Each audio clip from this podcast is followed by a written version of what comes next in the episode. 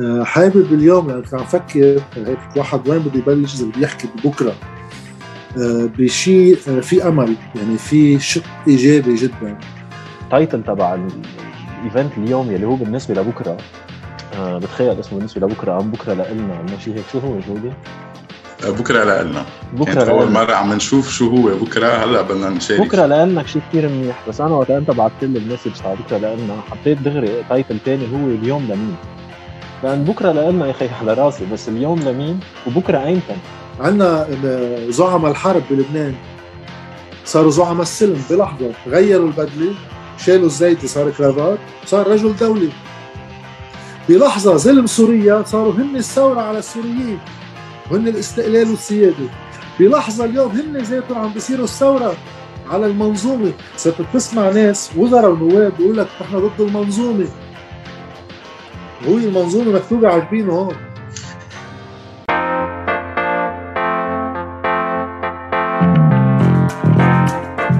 This is part two of uh, the project of the first talk يعني اللي بلشنا فيه uh, on the 16th أو 17th of January مع دكتور ألبان مخيبر ومع جاد رسم أول توك كان بعنوان بالنسبة لبكرة. جربنا شوي نحكي فيه عن uh, internal و external factors تبع شو عم بيصير بلبنان. نحن كيف ك individuals أو كيف كمواطنين عم نشوف شو عم بيصير بلبنان.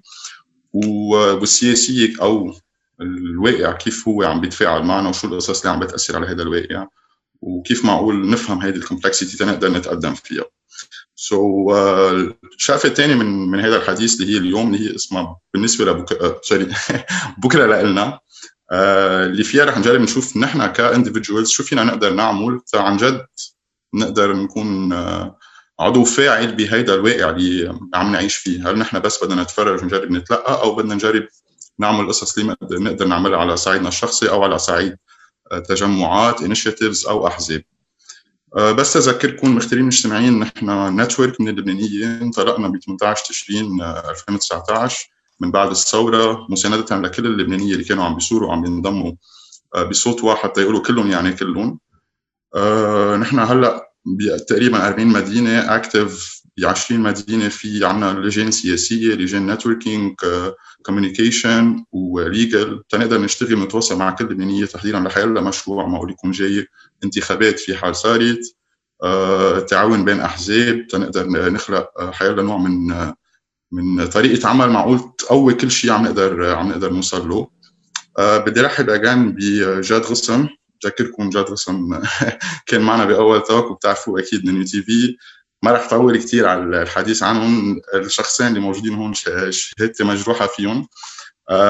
جاد ألبير ما تستحيلها كثير هلا بخبير جاد بوليتيكال اناليست مع ما بيحب يتسمى اكسبرت ولا شيء بس هو صراحة كثير عم يساعدنا نفهم شو عم بيصير بلبنان بي من من حيلا نوع موضوع حيلا تمريقه معقول تصير آه على قصة الكابيتال كنترول على حيلا موضوع أكيد بتشوفوا البيج تبع جاد on, يوتيوب يو كان فولو من وين ما كان تقدروا تشوفوا كل الابديتس آه على شو عم بيصير بس مع فهم أكثر فما تكون الخبريه بس عم بتكون خبرية. تكون هالخبرية فايتة بسياق آه حيلا حيلا استراتيجي عم تنعمل. إن كانت جيدة أو مش جيدة من قبل الدولة أو غيره من المكونات. ألبير مثل ما بتعرفوا psychologue doctor in neuroscience ألبير بيشتغل على ال cognitive biases بيشرح ال cognitive biases هن التحيزات الفكرية اللي من وراهم نقدر نشوف الواقع بس بطريقة شوي مبعوجة. إذا بدنا نسميها ما بنقدر نشوف القصص مثل ما هي أو مثل ما ثلاث ارباع العالم عم بتشوفها. وهذا الشيء بيخلق لنا شرف بنظرتنا لهذا العالم وهذا الشرف معقول بيقلل يوطي ال collaboration مع بينه وبين باقي ال humans so so البير بيساعدنا نقدر نشوف آه هول التحيزات اللي عندنا إياهم ونقدر نجرب نوطي لهم الاثر اللي عندهم اياه على تحليلنا للواقع وكيف بنتعامل معه. أه بحب أعطي شوية وقت أه رح يكون معنا مارك تويني last time for the questions. أه مارك بس تقول إنه هو من أول المنظمين لمختربين مجتمعين بباريس. صراحة أكثر شخص اكتف بالنسبة لي بمختربين مجتمعين. So uh, thank you Mark for being here again. جاد رح أعطيك الكلام إذا بتحب تنطلق بالموضوع تخبرنا شوي كيف معقول نحن كمواطنين نقدر نشارك بهذا التغيير اللي لازم يصير بلبنان. أنا آه، بداية هيك بس en parenthèse لأنه صرت كذا مرة بنسأل عنها إنه ليش دائما أعطي expert آه الخبير خبير الاقتصادي. أول شيء آه لأنه ماني خبير اقتصادي بكل بساطة. ثانيا لأنه آه أنا عندي مش لحالي في بتصور آه رأي كبير بالعالم مش بس بلبنان حول فكرة الخبراء الاقتصاديين اللي هي آه، مهنة استحدثت ايديولوجيا مش لأنه هي شيء موجود de facto الاقتصاد منه علم ليكون في حدا expert فيه كأنه بيقدر يعطيك فورمولا للحلول الاقتصاد هو مثل العلوم الإنسانية sciences humaines يعني. بيعطيك méthodologie للتفكير لتحدد خيارات مثل ما السياسة بسموها علوم سياسية بس منا علم بالمعنى الطبيعي العلوم الطبيعية. آه، فهي بتحدد لك خيارات وبالاقتصاد في خيارات. بمجرد ما نمشي بقصة الخبراء الاقتصاديين وكأنه نحن فينا نلزم هذا الشيء لناس بيعطونا الحلول ونحن بنطبقها هيدا التفكير خلق كاست خلق فئة من الناس تحت صفة خبراء اقتصاديين يلزموا الاقتصاد بياخذوا فيها خيارات سياسية جذرية لمصلحة فئات وضد فئات وتحت شعار إنه هيدا علم على حسابنا. كل اللي عم حاول يعني أقول وقت أرفض فكرة إنه خبير اقتصادي إنه لازم كلنا كمواطنين يعني آه، نرجع ندخل الاقتصاد لحقل النقاش العام تيكون الناس شريكة بتحديد مصيرهم الاقتصادي اللي هو جزء لا ينفصل من السياسة. هاي بس بالشيء اللي أنا حابب بلش فيه آه يعني في كثير ناس معقول تتفاجئ إنه معقول أنا آه اللي دائما اتهم إنه بوم يعني إنه بومي آه بخبر الأخبار البشعة. آه حابب اليوم لأنه كنت عم فكر هيك واحد وين بده يبلش إذا بده يحكي ببكرة آه بشيء آه في أمل يعني في شق إيجابي جدا. آه بخلي الواحد يقول خي إنه بلا بيطلع منا شيء. بيطلع منا شيء الدنيا بشكل عام البلد على صعوبته. والسبب مش سهولة إنه بيطلع منه شيء لا كثير صعب. بعرف إنه كثير صعب. بس بنغرق نحن بالإشكاليات بمأزقنا الشخصية. ما بنطلع بالشق الإيجابي على حجمه اللي بيكون أصغر أكيد ولا بنطلع بأزمة خصمنا اللي هي جزء من آه، الشق الإيجابي اللي فينا نبني عليه. يعني أوكي نحن بأزماتنا. ولكن خصمنا بين مزدوجين كمان بأزماته. آه، بالايامات العادي قبل الأزمة كان الأمل أقل لأنه قبل الأزمة كان النظام السياسي بلبنان والقوى السياسية اللي هي فاعلة بهذا النظام السياسي بلبنان مستقرة على كراسيها على مواقعها على أدوارها وعلى مصالحها. وعم تصنع لنا من خلال الإعلام من خلال الأيديولوجيا من خلال آه، الأجهزة الحزبية اللي عندها سردية narrative ل ليش البلد هيك؟ ليش في عنا مشاكل هيك؟ والناس بشكل عام بتقبل السرديات اللي بتصدر من مصادر السلطة مع الوقت لتصير بالنسبة لها إنه هيدا ال common sense إنه الدنيا هيك ما هي الدنيا هيك. البلد طوائف القطاع المصرفي بلبنان ممتاز الدولار ب 1005 استقرار حياتنا كان محطوط بكادر وثابت هالكادر. يطلع قوى معارضة تحذر وتقول يا عمي هاي بتفرض فينا كذا ما حدا يرد عليهم. وبتذكر زياد الرحباني آه، ب 93 94 وقت عمل المسرحيتين تبعه آه، بخصوص الكرامة بالشعب العنيد ولولا فسحة الأمل. كتب جوزيف سماحة بوقتها بجريدة الحياة بال 94 ما قال بيقول فيه إنه هيدا بس اكزامبل عن قديش كانت الحياة مستقرة برأس الناس بيقول فيه إنه بالبلد في شخصين عم ينحكى عنهم بكل قعدة وبكل عشاء. واحد اسمه رفيق الحريري جاي على البلد جديد حامل معه مشروع عمل لإعادة بناء البلد ونهوضه من الحرب الأهلية على الشكل اللي هو عم يدعي له. وفي واحد تاني حاضر بكل هالجلسات اسمه زياد الرحباني اللي هو عم يجي يقول لنا إنه هالحرب ما خلصت. وهالخبريه اللي عم يخبروكم إياها عن الأمل تفنيس هذا البلد رح يوقع فينا والناس رح تخلص عم تاكل بعضها. واحد عم بيدعي للأمل والتفاؤل واحد عم بيقول تشاؤم من المسار نحن فيه. بيقول بآخر المقال بجملة هيك إنه خوفي إنه العالم رح تشتري الأمل ولو مزيف لأنه بدها أمل. وما بتشتري تشاؤم. وبكرة وقت هيدي الفقاعة اللي عايشين فيها تفقع فيهم رح يلوموا الشخص اللي كان عم بيقول لهم رح تفقع فيكم مش الشخص اللي بيعهم الأمل. هيدا الشيء استمر 20 سنة بقيوا الناس عايشين بهالفقاعة نحن منه كلنا منه ليش عم أقول في part positive اليوم؟ لأنه في أزمة. لو ما في أزمة ما كنا حطينا in question كل هال narrative اللي عايشين فيه. وفي فكر بالبلد كان مهزوم لعقود. هالفكر اللي يسمى بلبنان يسار؟ كان مهزوم. فكريا اليسار منتصر. يعني بتضحك الفكرة هي بس فكريا ببعض الجوانب الأساسية في بعض الجوانب لا. بس ببعض الجوانب في عم بيتقدم. مثل مثلا صار في عندنا ناس أنا بمحيطي بعائلتي بقرايبيني في ناس من عشر سنين كانوا هن يقولوا إيه رياض سلامه من أهم حكام المصارف بالعالم وعامل شيء ما حدا بيعرف يعمله غيره. في محيطنا ناس كانوا يقولوا إيه القطاع المصرفي أحسن شيء عملناه بهذا البلد وهو لاقط الاقتصاد كله من أقوى القطاعات بالمنطقة وربما بالعالم في ناس كانوا يقولوا إنه هذا النظام في فرادة دولية في إنه اكسبشناليزم إنه هذا اللي ما حدا فهمان كيف بيشتغل بس عم بيشتغل. كل هول الافكار سقطت صار في ناس عندهم مغالاة التطرف لأنه ما بدنا قطاع مصرفي من أساسه. يعني صار بيتخطوه لا نحن بحاجة لقطاع مصرفي بس تحت إدارة الدولة ضمن أدوار مضبوطة بتخليه المصارف يكونوا مصارف مش حاكمين مش يصيروا هن بموقع سياسي وسلطة. بقى بكل هيدا المسار عم بيصير في تقدم. التقدم بطيء إيه بطيء؟ بس تخيل لو ما عم بيصير. هل هالمسار في حتمية تاريخيه انه رح يكبر ورح يقدر يوصل للحكم؟ لا ما في حتمية بشيء. في يرجع يتراجع فينا نروح أيام اسوء بس على القليلة الأزمة فتحت لنا فتحة بهالباب. إذا واحد ما بيشوف هالفتحة وبيضله عم بيطلع بكل السواد يمكن ما ينتبه إنه في شيء تعال ندفشه سوا يبقى في آخر شيء اللي هيدا بعد ما تحقق. وإذا تحقق ساعتها في واحد فعليا يكون عنده أكثر تفاؤل. اللي هو إنه الناس تقتنع إنه هذا الباب هن شركاء بإنه يفتحوه أما يسكروه مش حدا عم بيحضر فيلم وننطر تنشوف مين بده يربح بالاخر هذا بس اللي حبيت بلش فيه. thank you أنا كثير معك بإنه ما إنه فيلم عم نحضر هو فيلم عم نشارك فيه يعني. البير ما بعرف إذا حابب تزيد شيء على اللي قاله جاد. آه... نعمل شوية أكيد آه... لا في كثير قصص. آه...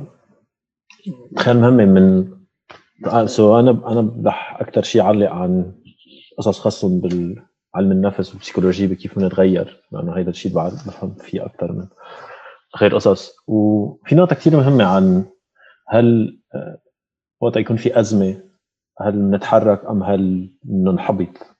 وموافق 100% على نقطة إنه لبنان كل حياتنا نحن بموقع مثل نقطة وين الوضع عاطل بس مش كفاية لنتحرك.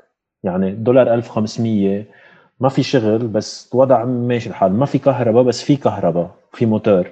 المي السخنة فيك تدورها اما تتحمم بتجي البنزين بيطلع بيرجع بينزل بيرجع بيطلع بيرجع بينزل. مرات بيجوا السواح مرات ما بيجوا السواح. يعني مثل ما نقول لا معلق ولا مطلق. وهيدا لا معلق ولا مطلق دلينا على 20 سنة فيه أكثر يمكن حتى. وهيدا الشيء الأكيد إنه هيدا ما بخلينا نتحرك.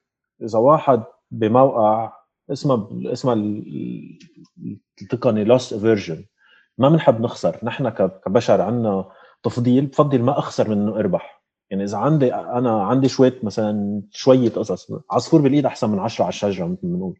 إذا أنا عندي شوية قصص بإيدي وفي يا خاطر اخسرهم واربح كثير يا ما خاطر بفضل ما أخسر.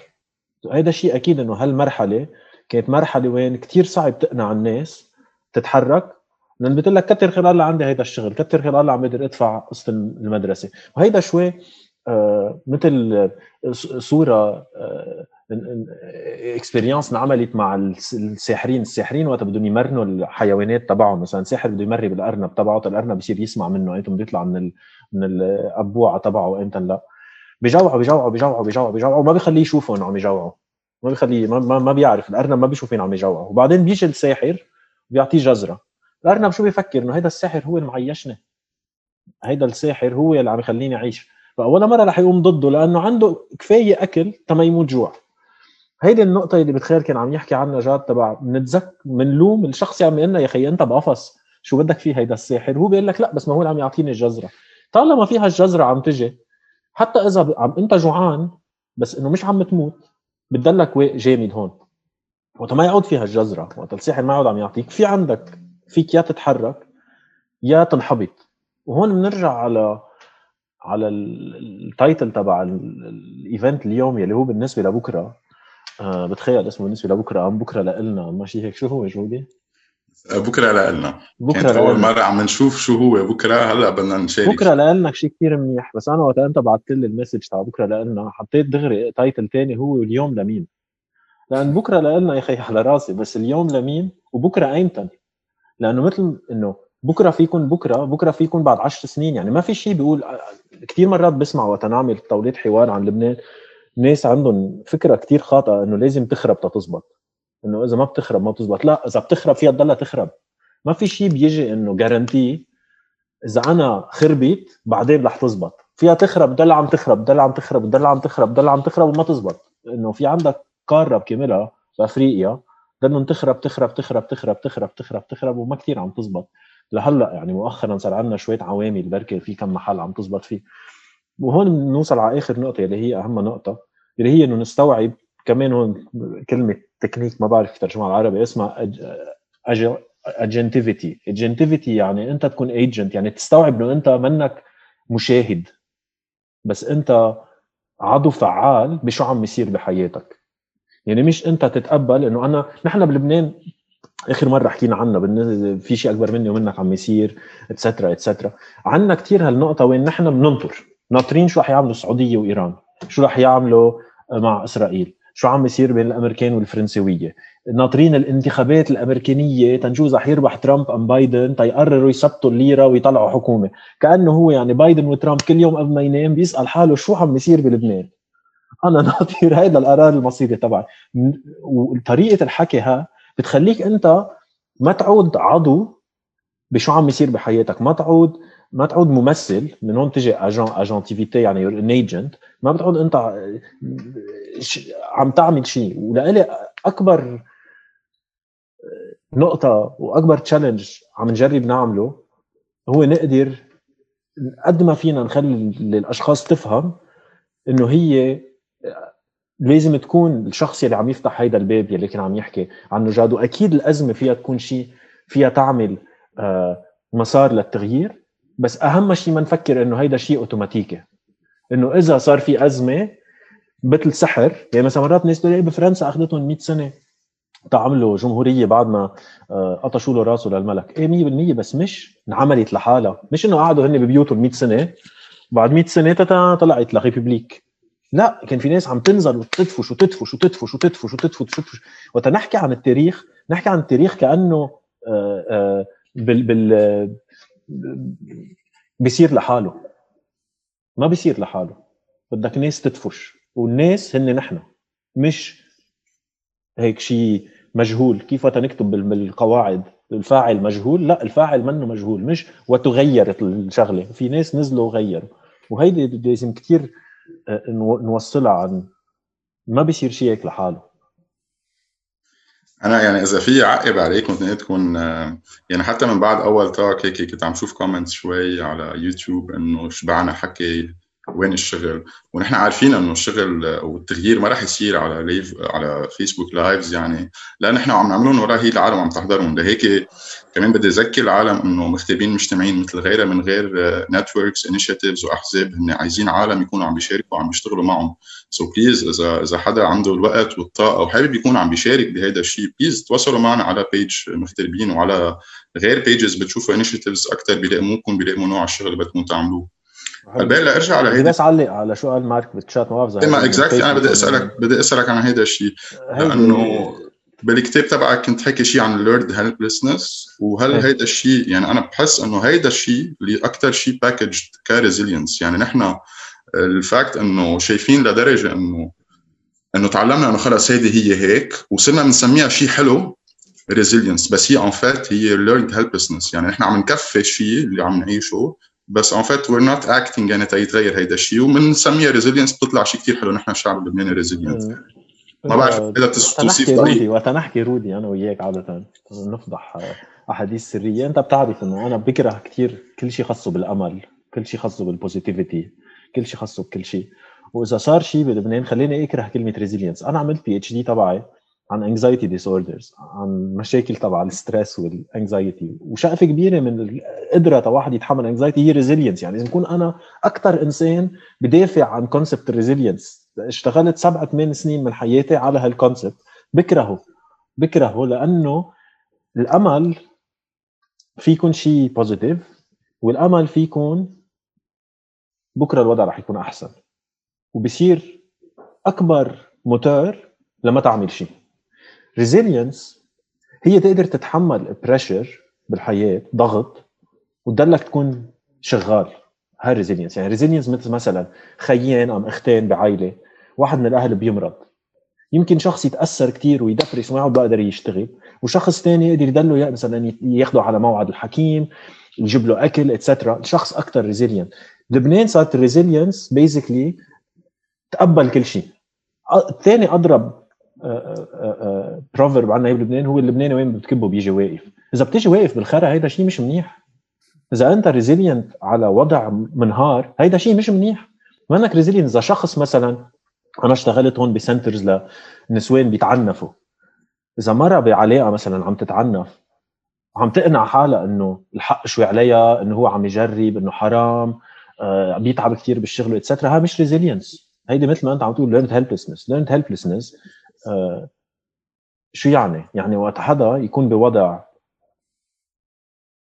عاطل كثير له عم يعمل له آه، آه، حتى أمراض نفسية عم يأثر عليه آه، شخصيا وهو عم يتحمله وعم يتقبله وعم يتقبله واللبناني بضله ماشي وبعدنا نحن مبسوطين واللبناني بتروح على لبنان بيستقبلك وبيعمل لك أكل وإتسترا نحن عايزين ننكر الواقع مش عايزين نكون أكثر resilient عايزين نرفض الواقع نكون ب بعكس ال resilience. نكون بمبدأ وين أنا ما بدي بقى هالشيء لا ما بدي بقى أتأقلم. ما بدي إنه الدولار صار 15000 رح لاقي طريقة صرف من هون وأطلع من هون وأزمط من هون. ما في أعمل أنا معاملة بقطع من هون. سكرت هالطريق باخذ هالزروبة. لا سكرت الطريق بفتحها. الدولار نزل بدي أرجع. الدولار طلع بدي نزله. ال resilience بلبنان صارت حجة for inaction الأمل بلبنان صارت حجة تما نعمل شيء ال positivity صارت حجة تما نعمل شيء وكثير لازم ننتبه التفاؤل optimism التفاؤل منه دائما منيح. كنت عم تحكي أنت عن التنافرات الفكرية ال cognitive biases في bias اسمه optimism bias في deviation إذا أنت كنت optimist بوضع منه optimist أنت عم تضحك على حالك. وساعتها عم تبرر ما تعمل شيء و resilience منا شعب resilient نحن. نحن شعب بيتقبل قصص ما لازم نتقبله بحياتنا. ever هلا هيدا الشيء هيدا الشيء وقف. يعني بحب دائما أتذكر إنه إنه ب 17 تشرين العالم بمحل ما وقفت مع بعضها. كلهم شافوا إنه ال سبب المآسي اللي هن عم بيعيشوها هو واحد. لا هن الديانات ولا هي الطوائف اللي غير. وتوحدوا على شعار واحد اللي هو كلهم يعني كلهم. قديش هذا الشعار جاد بتوافق عليه؟ لأنه هذا الشعار منه سياسي مش منه سياسي بس إنه ما بيوصل لمحل بالسياسة لأنه لا فيه عم نحمل حدا مسؤولية كاملة ولا فيه عم نجرب نوصل على حل وإنما هو تنفيس الشعب عم بيلاقيها. بس قد إيه مهم نرجع نتذكر هيدا الشيء. مع العلم إنه يعني من 8 اشهر صار في انفجار بالمرفق يعني بفتكر ثالث أكبر انفجار مكان نووي بالعالم صار في آه، تقريبا 200 قتيل آه، من وراء هذا الانفجار. 3000 آه، جريح 300 ألف شخص اضطروا يفلوا من بيوتهم. كل ما أقرأ شيء عن هذا الموضوع تشوف إنه الدولة ما شاركت بشيء. يعني العالم اللبنانية من برا كان عم يتبرع من مصاري تيصير في هذا التغيير. وكأنه يعني العالم صاروا يقولوا في محلات صاروا يقولوا نحن الدولة وهو عن جد لأنه هن صاروا عم يعملوا رومبلاسمون لدور الدولة. يعني ما بعرف جد قديش بتشوف إنه هيدا الشيء مناسب. يعني هل نحن عم نرجع بهذا الطريق لطريق شغل NGOs أو عم نكون عم نشتغل على شيء عن جد معقول يوصلنا لمحل عم نبني structure وين يعني هيدا الشيء ممكن يساعدنا نشوف إنه خي هولي نحن لاحقينهم ما خرجوا يعملوا شيء الأفضل إنه يعني ما نغرق باليوميات اللي لازم نشتغل عليهم. ونتنظم بطريقة ثانية أفضل يعني على المدى الطويل ممكن توصلنا لمحل ما بعرف إذا فيك تضوينا شوي على هذا الموضوع. هلا آه قلت كذا شغلة من 17 20 ل 4 اب reaction الناس على اثنين وعلى ال conclusion بالآخر وين صرنا. أنا إذا بدي بلش أول شيء 17 تشرين أنا برأيي آه، الشعارات اللي تركبت سياسيا على 17 تشرين لا تمت لحقيقة ما صار ما حصل ب 17 تشرين بصله صح إنه رمزيا الناس بلحظة معينة في واحد يطلع فيهم يقول نزل الشعب اللبناني بين مزدوجين لأنه شو يعني الشعب اللبناني؟ في ناس ما نزلت. في ناس مش هينة بعددها ما نزلت. بس كان حدث غير مألوف إنه الناس تنزل من دون جهة حزبية معروفة داعيتهم بهالكمية باختلاف مناطقهم آه، اللي بنعرف الحواجز الطائفية اللي كانت تخلي مناطق تتحرك وقت مناطق ثانية ما تتحرك. هالمرة لا كان في تحركات متزامنة على القليله بالبلد كله. هل هذا الشيء بيعني إنه الشعارات اللي انكبت عليها لهيدي الانتفاضة على قد جسمها ولا أيام أضيق شوي أيام أوسع شوي؟ أنا برأيي لا مش على قد جسمها. كان في كثير آه، مقارب سياسية آه، من خلال وصف 17 تشرين هل 17 تشرين ثورة؟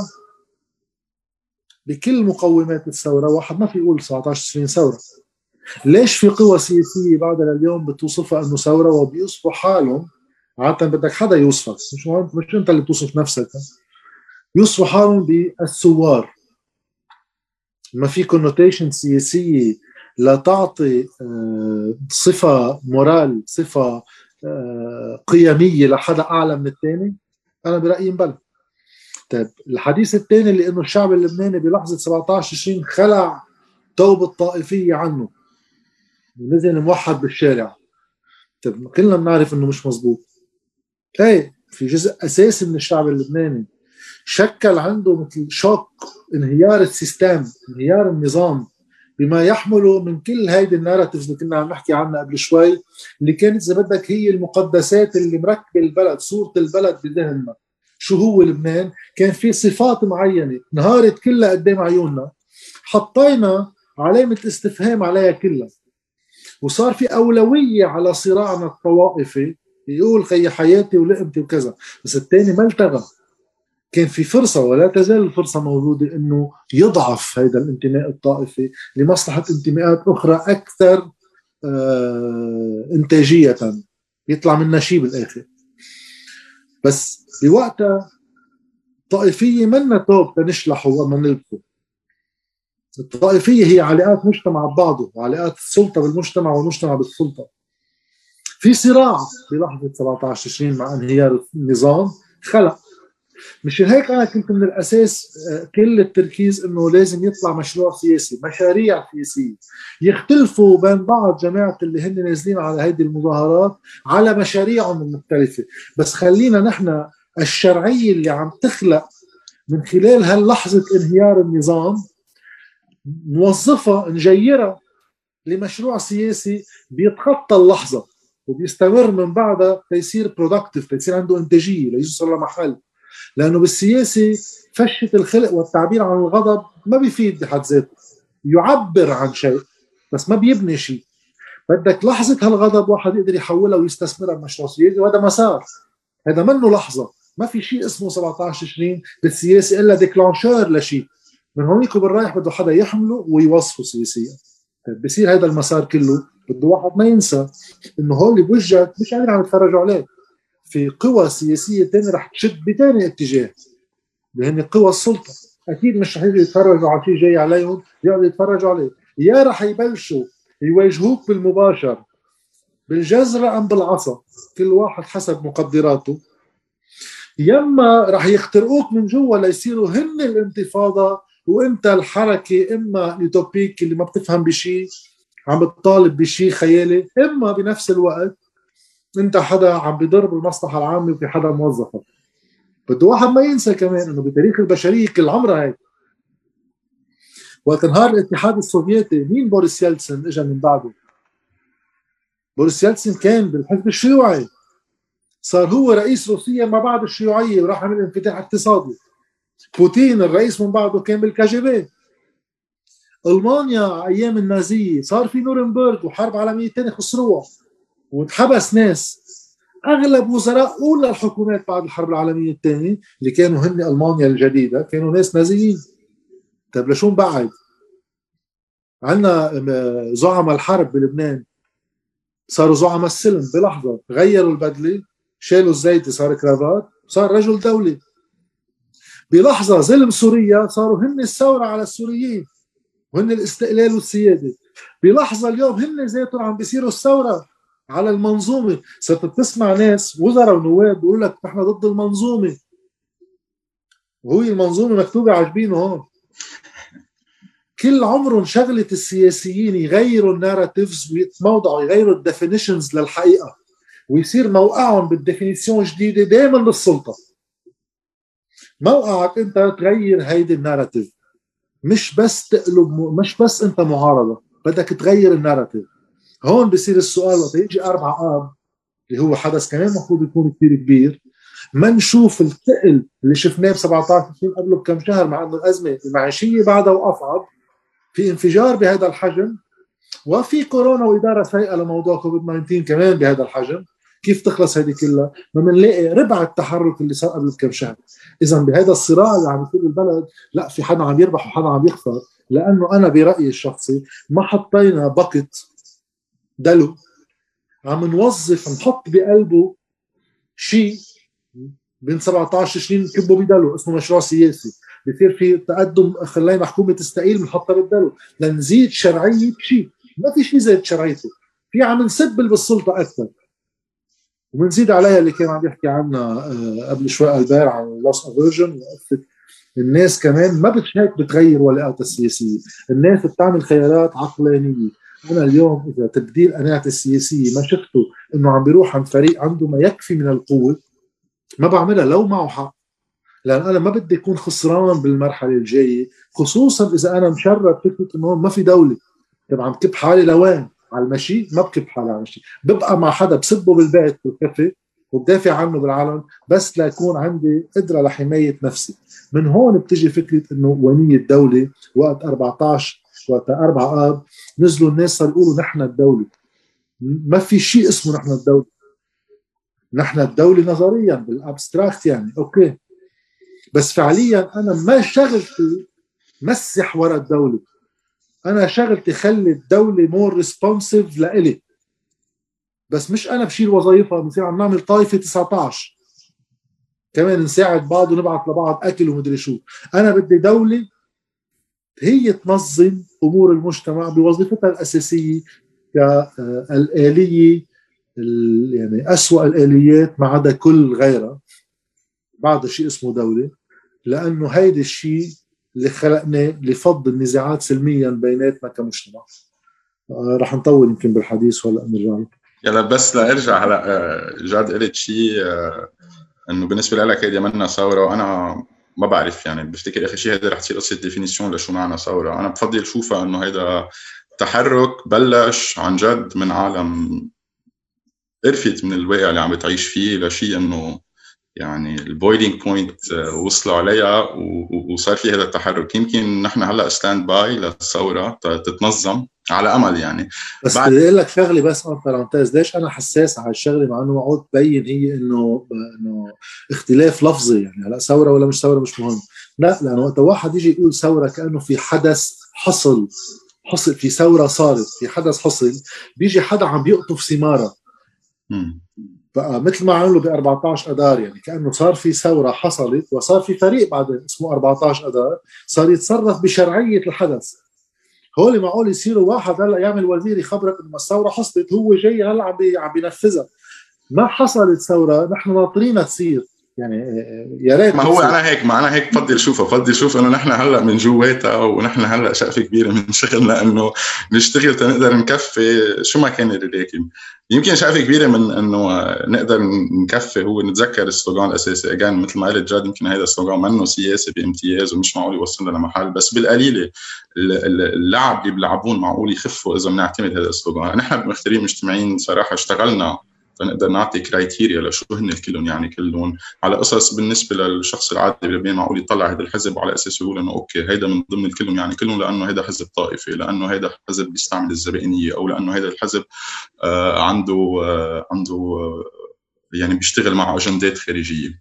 على كل حال اللي بدي أرجع بس هيك مع البال إذا فيك ترجع تذكرنا شوي إنه هول اللي حاكميننا مش بس بشر وما لازم نقلهم هن يعني أقل يعني أنا بشوف بدي أرجع قصة الانفجار بس من هذا المنطلق ال psychology طالع على بالي أعرف شو رأيك ب حدا مثل رئيس جمهورية أو حدا مثل حيلا حدا مستلم منصب مسؤول بحس هو بينه وبين حاله إنه هو ما خصه. شو عم بيصير براسه هيدا الزلمة؟ لأنه عن جد بحس كأنه ولد قالت له امه ما تاكل الجاتو وأكل الجاتو وهو عادي إنه بالنسبة له يمكن إنه لا عن جد ما أكلت الجاتو أو شو شو الخبرية عم بخبرها لحاله؟ تحس عن جد إنه ما خصه. هل هو عن جد مقتنع إنه ما خصه أو هل هو آه عم بيلعب هيدا اللعبة. بس بالطريقتين كيف نتذكر إنه هيدا مثل حيلا إنسان ما عنده قوة فارقه ولازم يعني إذا في شيء نجرب نعمله هو إنه نشلحه الشرعيه اللي عنده إياها إذا بعد عنده أي من الشرعية.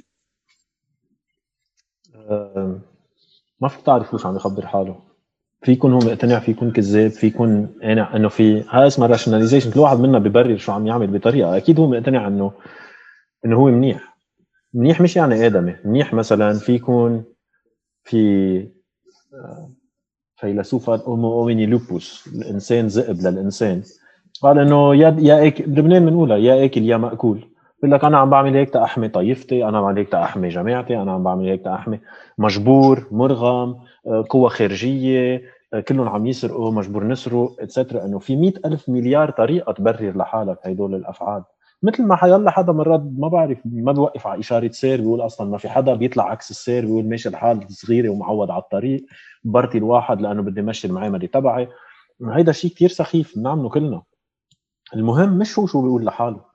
المهم شو الناس بتقول عنه لأنه أكبر غلطة الناس بتعملها هي بتفكر إنه آخر همك شو الناس بتفكر عنك بس بالآخر شقفة كبيرة من مثلا مش كنا عم نقول جاد عن الثورة إنه واحد خارج بده يجي يقول عنك. مش أنت فيك تيجي تعمل definitions لحالك. إذا أنا مثلا مقتنع إنه أنا أكبر زلمة ادمي وكل الناس بتعتبرني حرامي probably أنا حرامي.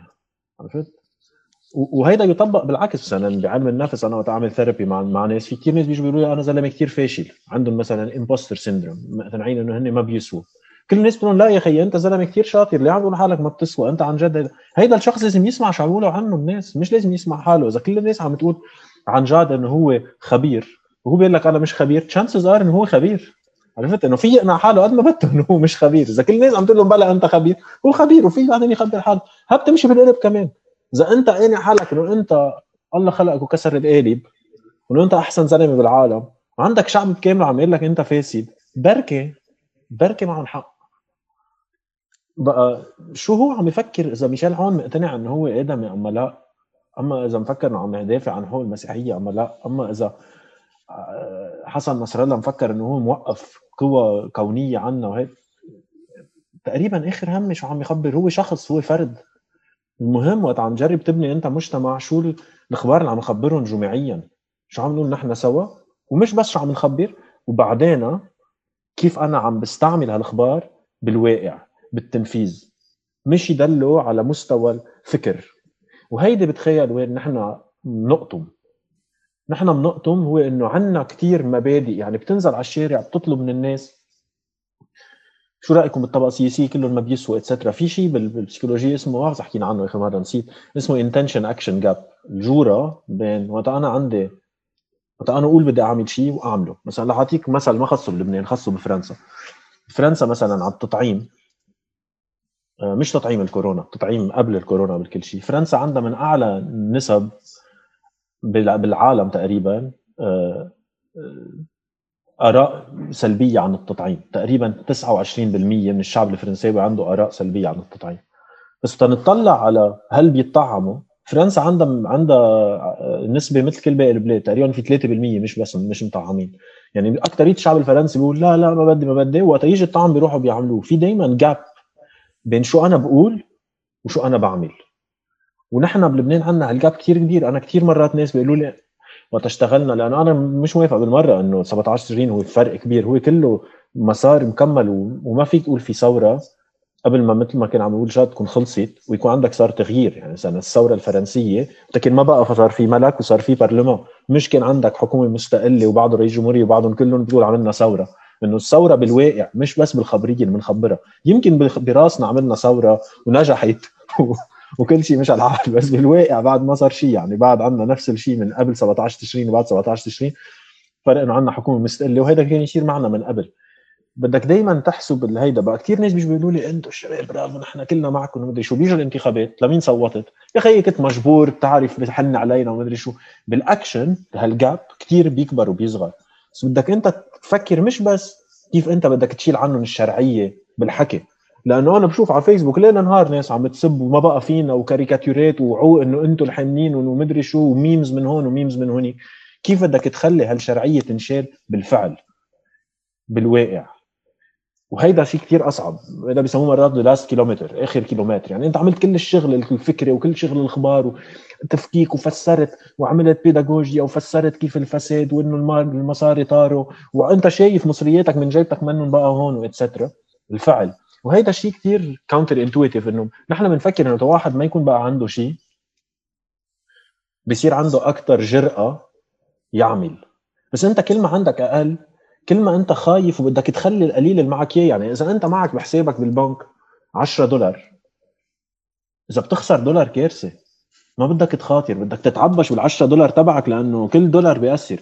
إذا أنت عندك بحسابك مليون دولار وبتخسر ألف آخر همك. بقى هيدا شيء كمان لازم نكون واعيين لأنه كل ما الوضع بيتدهور كل ما عندك loss aversion أعلى كل ما أنت أكثر بتخاف تخسر. السؤال بصير كيف أنت مش بس بدك تشتغل على الفكر كيف أنت بدك تعمل تتعمر جسر بين ال intention وال action تقدر تقول إيه يمكن نحن ما بقى معنا نمشي ويمكن نخسرهم بس هيدي المخاطرة حرزانة. وعاصية التأليه وكل شيء فيها نرجع لها بعدين لا هي هي بالنسبة لي المخاطرة حرزانة وبشوف إنه هي مخاطرة أكثر فكرية من ما هي مخاطرة آه، يعني أي نوع ثاني لأنه بدنا نبعد شوي عن تفكيرنا الطائفي بدنا نشوف إنه يمكن للبنان بالشكل اللي هو فيه ما في حل إلا دولة مدنية. ما بعرف جاد على هيدي الشقفه قديش بتوافق وعلى شقفة ثانية ممكن هي تكون رادع وبالنسبة لكثير عالم كانت الرادع من ليش الثورة ما قدرت توصل للمحل اللي هي الثورة. ما بدي أرجع أسميها الثورة بس التحركات ما قدرت توصل لمحل بالنسبة لنا بالواقع هو عن جد عم يمثل شيء هو آه، دور حزب الله بهيدا الشيء وما بدي كب حزب الله تلومه بشكل مخصص آه، عن عن غيره بشو صار بتبلور الأعمال. بس في نظرة لكثير عالم يمكن مش كلنا متفق عليها إنه حزب الله هو سبب أساسي من المشاكل بلبنان. نحن مثل ما قلت لكم بنختار مجتمعين في لجنة سياسية وجربنا نشوف آه شو هو حزب الله بالنسبة لنا؟ ما بدنا نسمي حزب الله بس على أساس إنه هو شيء واحد ونعمل over simplification لشو هو حزب الله. وبهذه الطريقة نكون عم نلغي آه واقع أو دور عم بيلعبه حزب الله منه واضح لكل العالم. بالنسبة لنا حزب الله هو حزب سياسي شارك من 2005 بال بال بال بالحكومات. يعني هو شارك بالسلطة مثل ما هي اللي وصلتنا لهذا الانهيار اللي نحن عم نعيش فيه. هو هو تردع ضد إسرائيل عدو للبنان ما ابدا بده السعادة للبنانية. وهو جيش منظم بيشارك بحروب يعني بغض النظر إذا بدنا نقولها بطريقة لذيذة آه، عن أي مؤسسات للدولة لا آه، تشارك بقرارات الحرب والسلم يعني. قديش الدولة المدنية هي عن جد الأمل الوحيد اللي معقول يركب فيه لبنان الدولة المدنيه بطريقة علمانية هيدا قصدي. آه، وقديش حزب الله هو عن جد رادع لهيدا الشيء إن كان بتوجهه مع العلم إنه ما في وجود يعني ما في منطق بأنه يكون موجود حزب الله بشكله اللي هو هلأ بالثلاثية اللي موجود فيها هلأ بهذه الدولة المدنية. وكيف معقول نقدر يعني ننتقل من الوضع اللي نحن هلأ فيه على على هذه الدولة المدنية اللي كان بالنسبة لي ما, ما فيها تكون إلا هي الحل الوحيد. فإذا فيك تعطينا رأيك بهول الشغلتين لأنه يمكن هودي القصص اللي عم توقف الأمال وتفكير كل العالم عن الوصول للهدف اللي بلشت فيه هو المظاهرات والواقع اللي هو جاي بوجههم شوي. أوكي. آه، أول شيء لبلش بقصة حزب الله تحديدا ونوصل على قصة الدولة المدنية والحل. بالنسبة لي حزب الله آه، التعامل معه من جهتي أنا دائما في ببالي الشيء اللي قلته بأول جواب.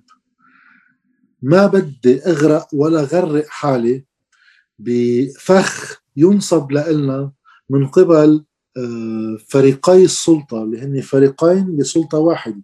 يعني بكل بساطة إذا جبران باسيل بسب وليد جنبلاط بيستفيد جبران باسيل ووليد جنبلاط لأنه في طائفة عم بتسب طائفة. هالطائفة الأولى عم بتشد عصبها على حساب الثاني وأول ما تنسب الطائفة الثانية من وراء جبران باسيل بيقوى شرعية جملاط عند الدروز فأنا إذا بدي أتعاطى مع بموقف على موضوع حزب الله بده يكون واحد منتبه.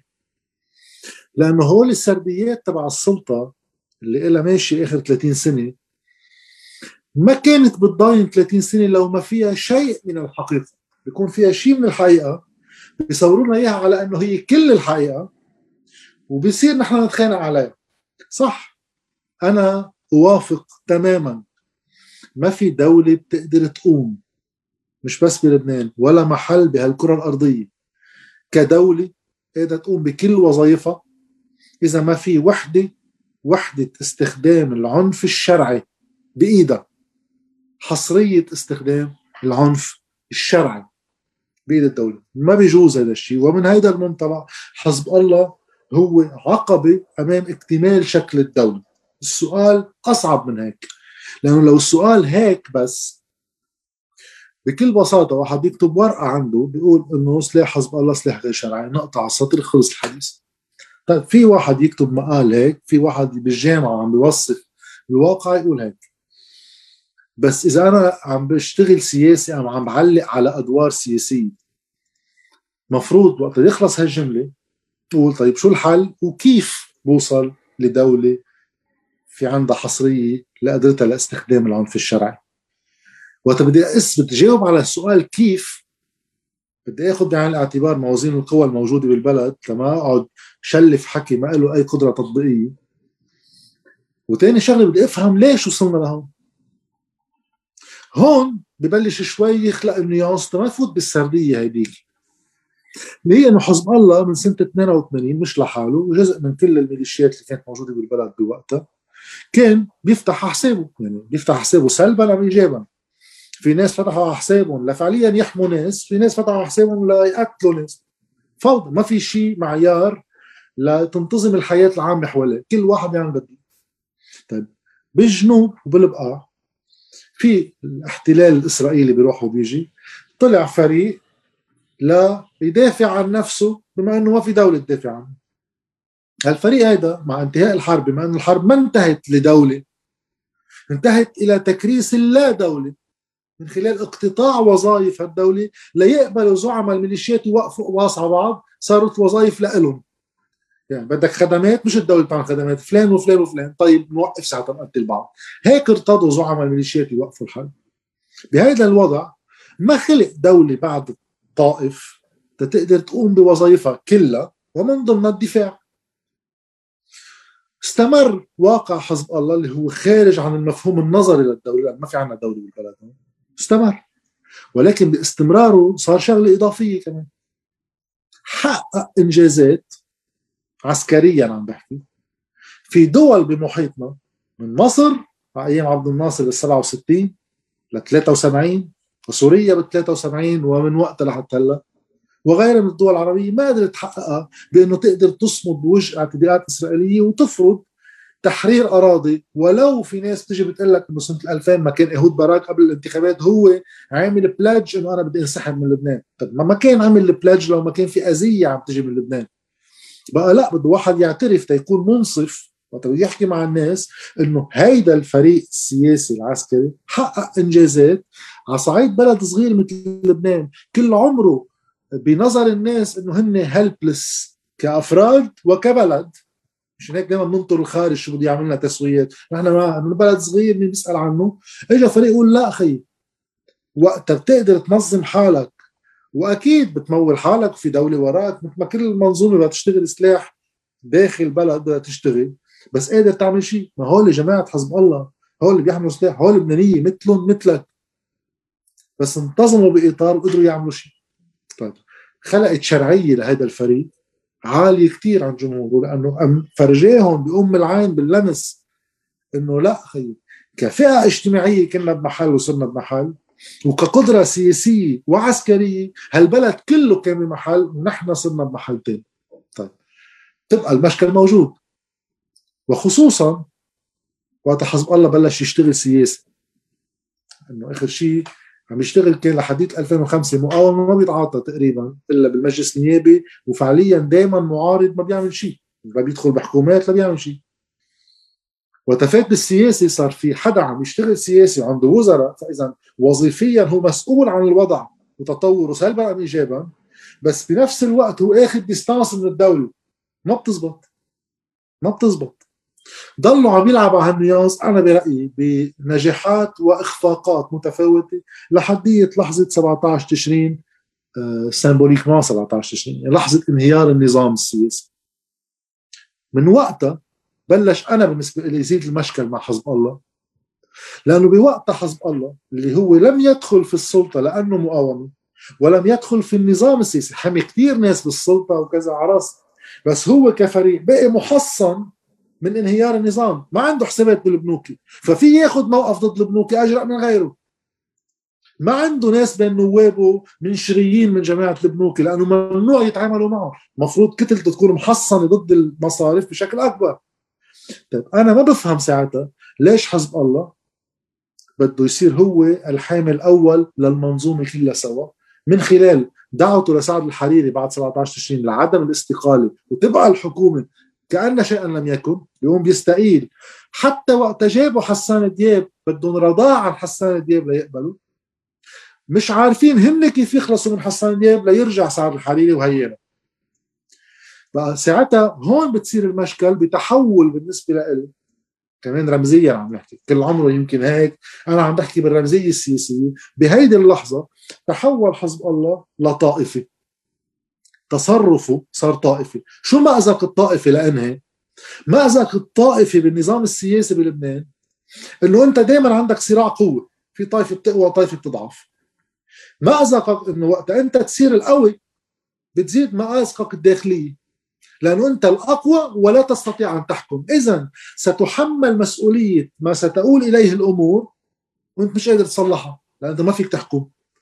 قبل هالدور فحزب الله هلأ صار بتراب ما ممكن يخلص بطريقة منيحة إلا إذا بيقول هي هات لنحكم مش لحاله ومش لح كحزب الله. كبرنامج سياسي بده يتفق هو يا مع حدا يا بيسمح لغيره يحكم وبيقعد على جنب يا ما بده يقعد على جنب حقه الطبيعي لأن في ناس مصوتت له يحكم. بس حزب الله ما بده يحكم. وهون أنا آخر جملة بس سوري طولت لأنه هاي تذكرت هلأ أنا عم بحكي. شو الفرق بين عم تقول عن الدولة المدنية؟ إيه ليش الحل بالدولة المدنية؟ مش لأنه أنا بحب الدولة المدنية ولا بكره الطوائف. أنا إذا الطوائف قدروا يعملوا لي بلد ما عندي أنا عقد أيديولوجية لأقول إنه أنا يا مع العلمنه وانت على السطر أنا أي نظام قادر يكون efficient productive يطور حياتنا ويأمن لنا رفاهية العيش أنا معه شو ما كان يكون. أما وقد فشلت الطائفية تعمل لي شبه بلد بيجي بتطلع by elimination بحذف الخيارات. شو بقي لي أنا تعامل دولة دينية ما بقدر في عندي كثير طوائف رح يقبروا بعض. تعامل دولة عسكرية ديكتاتورية مش قادر يكون عندي رأس واحد لأنه في طوائف وفي خارج وداخل وغيره. طيب شو بقي لي أنا ليكون هالدولة قادرة تكون عندها شرعيتها الخاصة فيها؟ ما تستعير شرعيتها من طوائف. شرعية خاصة فيها غير إنه كل الناس متساويين. بغض النظر عن انتماءاتهم هيدا هو معنات انتمائك لشيء اسمه لبنان. ساعتها لبنان ككلمة بصير لها معنى. هلأ بتسأل واحد بالشارع أنت شو؟ بيقول لك لبناني. بتضحك عليه. ما لها طعم. شو لها معنى؟ إذا بيقول لي شيعي ولا ماروني بفهم عليه. هذا من وين جاي؟ بالسياسة وين؟ تنخلي كلمة لبناني يصير لها معنى ما ممكن إلا من خلال دولة مدنية. وهيدي بيعرفها حزب الله مفروض ولو هو حزب ديني. لأنه بمقابلة عملها السيد حسن نصر الله مع آه، الشهيد جبران تويني بسنة ال 95 كان عم يتعرف فيها على حزب الله. بيسالوا إنه أنتم حزب ديني؟ وعرضا بيقول طائفي بيجاوبوا السيد نصر الله. شو بجاوب؟ بيقول لا في فرق كثير كبير بين حزب ديني وحزب طائفي. وبيشرح شو الفرق؟ بيقول الحزب الديني شغلته يمشي بالمورال الديني. يعني إذا في شيعي اختلف مع سني ولا مسيحي بالمنطق الديني ما بسال إذا شيعي ولا سني ولا مسيحي. بشوف على مين المسؤولية وبحمله المسؤولية. بالمنطق الطائفي بتصير عشيرة. إذا في شيعي أخطأ ببقى معه ولو أخطأ لأنه شيعي من العشيرة. هل بعلاقة حزب الله مع نبيه بري ما في هالتصرف؟ هل بتصرف حزب الله كبيئة شيعية مستقلة يعني بالأولويات عن بقية البلد وإدارتها؟ ما في هذا المنطق الطائفي. هيدا اللي فيه واحد يحل الإشكالية عبر الدولة المدنية. كل الناس سواسية. خلينا نحط الفصل بالحق والباطل اللي هو اسمه قانون. بينطبق على الكل من دون استثناء. يعني إذا في كفي على هيدي الشقفة بنالت إنه حزب الله صار حزب طائفي بحد ذاته وبدي أتذكر يعني وقت الثورة وقت المظاهرات ب 17 تشرين آه يعني شقفة كبيرة من ليش أنا كإنسان حسيت إنه هيدا شيء جديد عم بيصير. هو وقت شفت عالم عن جد من مناطق بتحس في نفوذ لأحزاب وفي سيطرة إن كان بالشوف إن كان بصور إن كان بصيدا وإن كان في ثورة على هيدا على هي الطائفية اللي عم بيعيشوها عم يرفضوا هيدا الشيء وما بقى عم بيكون في هيدا الخوف. الباقي إذا فيك تخبرنا بس كيف فينا نقدر يعني هيك يعني نستعمل هيدا هيدي الأفزة النوعية إذا بدنا نقول كرمال نقدر نكفي على فكرة الدولة المدنية وإنه هي الشيء المهم. إذا فيك تخبرنا شوي عن ال nudges آه كيف معقول يستغلوا كرمال هذا الشيء؟ تغيير التفكير يصير؟ بنشوف إنه مثلا ببريطانيا على فواتير الكهرباء بيبعتوا قديش هيدا مش عم بعمل ال comparison يعني على أساس هي فاتورة قصة فاتورة كهرباء.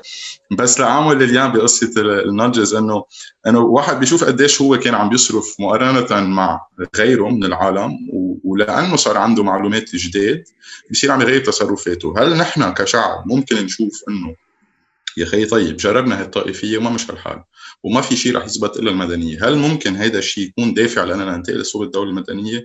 أو في عوامل أكثر بتلعب دور هي البير بريشر هي أكيد في ال ال يعني الحديث الطائفي رح يرجع يجيش العالم. بس نحن كيف فينا ك individuals إذا نرجع نذكر إنه نحن بدنا نعمل شيء كأشخاص؟ شو فينا نعمل تنقدر ننتقل على هذا الشيء؟ هل هو ال timing اللي حكيت عنه قبل ولا في غير factors معقول يقدروا يوصلونا على هذا الشيء؟ وكيف فينا نستغلهم؟ تنقدر نقرب أكثر على هذا الحل اللي ما لها في غيره حل للبنان يعني غير إنه يكون دوله مدنيه آه كثير نقط بسؤالك. اول أول شيء هو إنه للأسف ال nudges ما حيكونوا بالمرة كفاية ل... ليحلوا مشكلة complex قد قد قد هالشيء. للناس ما بتعرف شو ال nudges ال nudges هن قصص بيستعملوا ب علوم النفسية ال cognitive science تنغير كيف حدا عم يتعامل مع موضوع وتنغير شيء بال بال environment تبعه. أكثر نج معروف هو بمطار بأمستردام آه، كانوا الرجال عم يعملوا عم يفنتروا وين ما كان بالحمامات. حطوا لهم وراء إنه please صيبوا المبولة please ما بقى تفنتروا على الحيطان please ما بقى تعملوا هيك. ما كان يصير شيء بالآخر اجى شخص ولزق دبانة sticker دبانة بالمبولات. صار كل الرجال بدهم يصيبوا الدبانة وصار الحمامات انظف 70% غيرنا ال behavior تبع الناس لتغيير الانفايرمنت بس هيدا شيء أكيد أكيد أكيد ما حيمشي ل لشيء عنده كتير عوامل تانيين مثل مثلا تقنع الناس بمجتمع مدني. وعلى نقطة إنه المجتمع المدني هو الحل.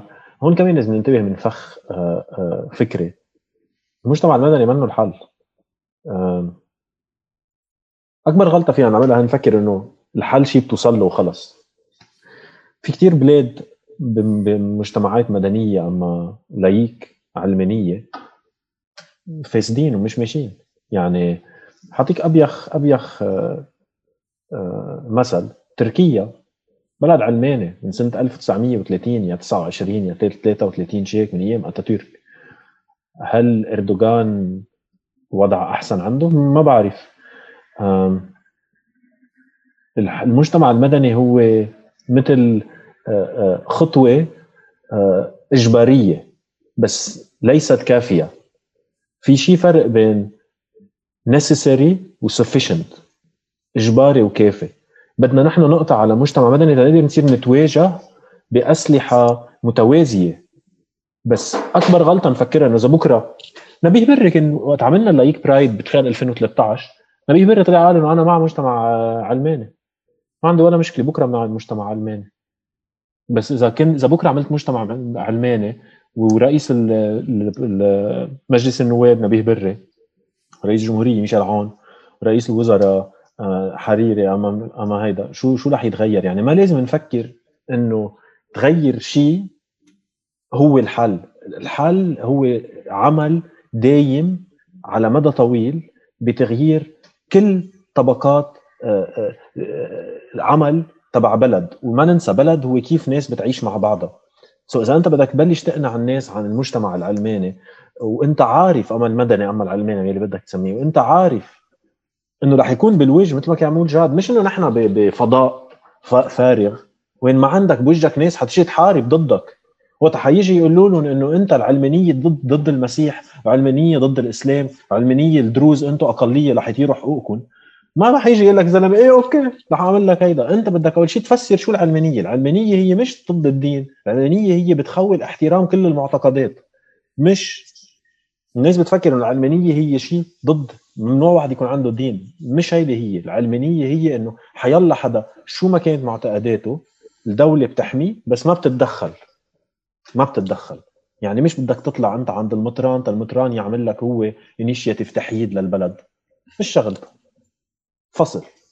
ما بقى خصك. انت تتعامل بهالموضوع. ونحن شغلتنا كدولة نحمي قدرة الناس تآمن تصلي تعمل الطقوس اللي بدها إياهم. so أول شيء بدك تعمل عمل كتير كبير تفسر شو هو. ثاني شيء تفسر إنه هذا مش حل.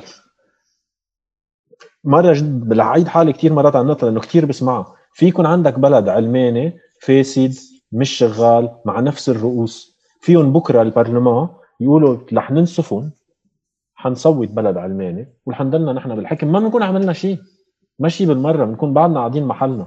وهيدي نقطة كثير مهمة. بعدين أي علمانية في ناس مثلا بتقول لك أنا بدي بدي بلد علماني فيدرالي. بدي بلد علماني راس مالي بدي بلد علماني socialiste. يساري وهون بنوصل على نقطة كثير مهمة هي إنه بالعلم science شو شو يعني science شو العلم؟ رح أعمل هيك tangente صغيرة تنوصل science وقت واحد يكون عم يعمل علم شغلته هو بس يجرب يفهم شو القوانين يلي ورا العالم الطبيعي. جرب افهم كيف تمشي الجاذبية كيف يمشي الدماغ.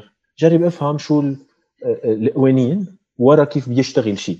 كيف أنا هيدا ال fidget spinner بيبرم بعمل ال rules ورا. ال rules اللي بنعملهم اسمهم theoretical model model theoretical ما بعرف نظري. نظري. نظري. السياسة نفس الشيء. بده يكون عندك موديل نظري عن انت كيف عم تكون نظرتك لمجتمع. كيف الاقتصاد. شو ال شو ال شو ال ال الحد الأدنى للرواتب. مين بياخذ على عاتقه المدارس. الجامعات. بدك انت يكون عندك مبادئ وتجمع ناس حواليهم. وبالآخر شو الديمقراطية؟ أنا بجيب الموديل النظري تبعي. تنقول أنا مثلا يساري أنت بتجيب الموديل النظري تبعك وبنتحارب عليه على كيف نحن نقترح يعني بنعرضه على الشعب والشعب بيقرر مين قانعه أكثر شغلة الدولة المدنية هي تخلينا نقدر نحن نقدم موديلز ضد بعض مبنيين على كيف بدنا نعيش مع بعض مش مبنيين على قوانين نحن ما فينا نتحكم فيهم اللي هن القوانين الدينية. لأن أنا ما في أجي أقول بدي اغير الإنجيل. أنا ما في أجي أقول بدي اغير القرآن. ما ما عندي هال بقى أنا ما عندي يعني الدين وقت يتدخل بالسياسة مشكلته إنه ما فيك تناقش معه ما في نقاش بقى بصير منزل. بيجي بيقول لك هيك بدك تعيش. الأحوال الشخصية هيك. الأحوال الوراثة هيك. أحوال ال tax هيك. هيدا هيك. المجتمع المدني المجتمع العلماني هي بس نقطة انتقالية تنقدر نحن نبلور نظرات سياسية إيديولوجية. نحن بنخاف تقريبا من كلمة ايديولوجيه أهم شيء الايديولوجيا الإيديولوجيا. تنقدر نحن نعمل تحالفات بده يكون عندنا تحالفات راكبين ببعضهم. جنب بلبنان انتخابات شو ما كان. ما في ولا حزب بلبنان ما تحالف على القليله مرة مثلا مع حزب الله. كنت عم تحكي مع حزب الله عملت research اخر مرة. ما في ولا حزب ولا حزب القوات الكتايب الكل. إن كان يا بانتخابات طلابية يا بانتخابات بلدية يا بانتخابات نيابية ما في ولا حزب مش محالف مع حزب الله آخر 10 15 سنة. ومش عامل لك آخر 30 سنة آخر 10 15 سنة. كل الأحزاب وبتحدى على يلا حدا عم يحضرنا يقول لا القوات مبلا القوات حلفوا بجبال مثلا. في اسمي لك إياهم عملت بي دي اف وجاهز. دغري بطلعوا. حيلا حدا بيقول لا دغري بطلع له لأنه ما في إيديولوجيكية. في بتحالف حسب مين رح يربحنا الانتخابات. عندنا هالخزعبلة الديمقراطيه التوافقيه رح أتحالف تأربح. الديمقراطية هي اصطدام. اصطدام شو؟ اصطدام theoretical models ايديولوجيكيه نحن بدنا دولة علمانية تنقدر نقدم اقتراحات على كيف بدنا نعيش سوا. وساعتها الشعب يقدر يقرر مش نكون عم نقدم اقتراحات على نرجع loss aversion ما أخسر حقوق المسيحية. ما أخسر حقوق الدروز ما أخسر حقوق الهي ما أخسر حقوق بالشمال الشمال منسى ولا مرة حدا حط مصاري فيه هيدا كله عم قدم تما أخسر. أنا بدي أقرر يصير اختياري. كيف بدي أعيش؟ أنا مثلا بعرف حالي أنا زلمة من اليسار ما حاتخبى ورا أصبعي. أنا ما بمني رأس مالي أنا ضد أنا بدي أتحارب مع ناس رأس مالية. بس كثير اهين لإلي أنا أعمل آه، مناظرة مع حدا رأس مالي على ليش تريكل داون إنه لا إذا بتخفف الضرائب على الشركات لا ما بيوصفوا أكثر بس بيغتنوا أكثر ال shareholders تبعهم من إنه أقدر ناقش مع حدا مع خوري يقول لي إيه بس هيك مكتوب بالإنجيل. وشو بعمل أنا بعدين؟ كيف بعمل مناظرة معه؟ ما في ناظر معه. بيقول لي هيك مكتوب هيك قال لي الله. خلص خلص الموضوع هون. لازم نفهم إنه المجتمع العلماني شغلته يخول المناظرات ال public ومنه حل. هو بس وسيلة تيكون عندنا أمل بركي نعمل بلد. لا يعني ميرسي كثير على هيك تركيزك على قديش مهم هيدي تكون ال base بس وهي منا الحل. وشقفه ثانية كمان نحن كثير مجتمعين عم نشتغل يعني أول شغلة فكرنا فيها بس كنا بنحكي عن ليش بالنسبة لنا طريق الحل بلبنان هي الدولة المدنية أو الدولة المدنية العلمانية.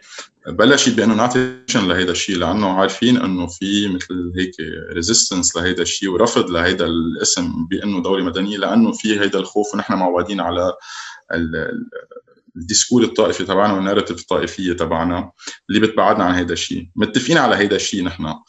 آه بس بس ما بعرف يعني كنت حابب شوي أشوف كيف معقول نحن كعالم نقدر نواجه هذا الشيء ما بعرف إذا Jad فيك تساعدنا. إذا فيك تخبرنا بس شو هي الدولة؟ يعني نحن بالنسبة لنا كشخص مواطن عادي بيروح على الطريق بشوف الدرك الباكل اللي بتشوفه أو شرطه البلدية أو مبنى مجلس البلدية مجلس البلدي أو آه، المجلس النواب شو هي الدولة بحد ذاتها؟ وين ممكن هاي الدولة تضل ملتحمة؟ هل مين بيعطي شرعية لهالدولة؟ هل هو الدستور اللي بيعطي شرعية لهالدولة؟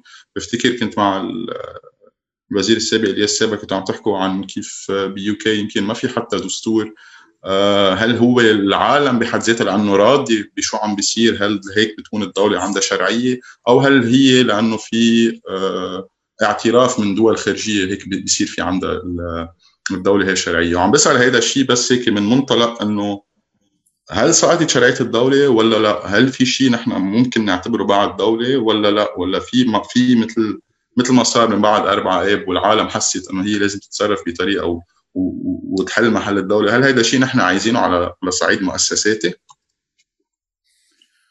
آه، أول شيء آه، في واحد يبلش من محل ما كان عم يحكي البير أنا متفق تماما إنه وقت واحد يحكي عن الدولة المدنية العلمانية آه، هيدا prerequisite لحل بس منه حل.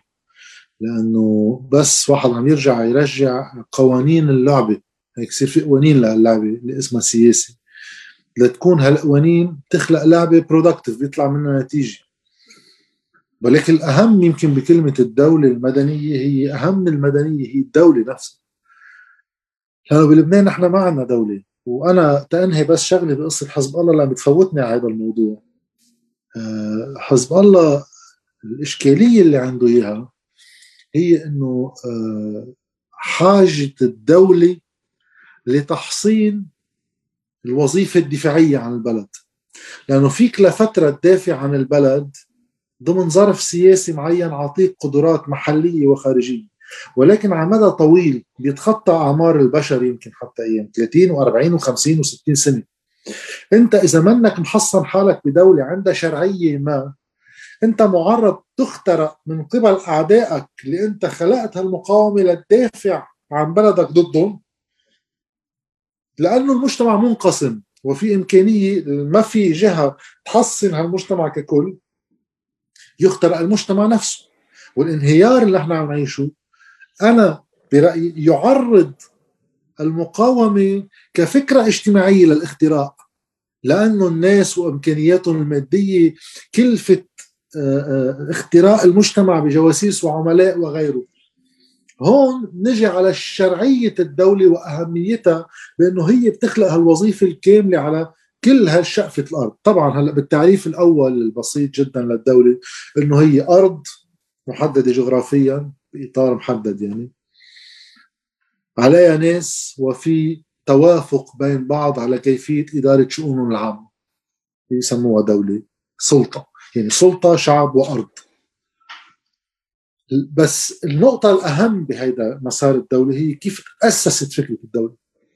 من وين اجت واحد يعرف مصدر الشرعية من وين بيجي. بالبداية نحكي بالبداية يعني عم نحكي يمكن شي 80 ل 100 ألف سنة. بداية تأسيس هيدا الشيء صار يصير من تطور اجتماعي. يكتروا الناس بمناطق معينة. دائما هالمناطق هيك يكون في جاذبية إنها تروح لمطرح ما في شي نهر بحر أي شيء بيخلي الأرض تصير خصبة ليصير في قدره للاكل ليقدروا يعيشوا. أما من خلال الاصطياد. بس مع الوقت بلشت تتطور إلى حد ما القدرات الإنتاجية بالزراعة وغيره. فكان الأول أول أشكال الدولة هي مش دولة هي عشائر. هيك تنظيم قبلي صغير بينظموا بعض جواته الدولة صارت تصير حاجة أكثر وأكثر وقت صار في شيء اسمه فوائد فائض. أنا كنت أزرع آه، خيار أكلهم يخلصوا ببقى عايش ارجع أزرع غيره بعدين طيب صرت أزرع يطلع لي 30 40 كيلو خيار. أنا ما راح أكلهم كلهم. شو بدي أعمل فيهم؟ صار تحديدا ل انواع المنتجات اللي هي بتحمل وقت ما بتهتري بسرعة. صار في يخزنهم وارجع بدلهم مع حدا تاني بشي تاني. وسعرهم بهالموسم لأنه عم يطلعوا بالأرض بيكون أقل من إذا ببيعوا إياهم بالشتاء أنا مخزنهم بس بقى في زراعة منهم مثلا بيجي بعطيهم صارت فكرة الاقتصاد بلش يركب. صار في بكل منطقة بين هالقبايل بدهم يضطروا كل منطقة تخلق مركز عندها تحفظ فيه فوائدها. لأنه كل فائض بده حماية. وما يقتلوا بعض عليه لأنه بيعرفوا إنه هذا طلع فائض بيروح بيقتلوا بالليل بيقتلوا إياهم. خلقوا أماكن معينة لها حرس وصار في شيء مثل الدين. لأول مرة بصير في شيء مثل الدين.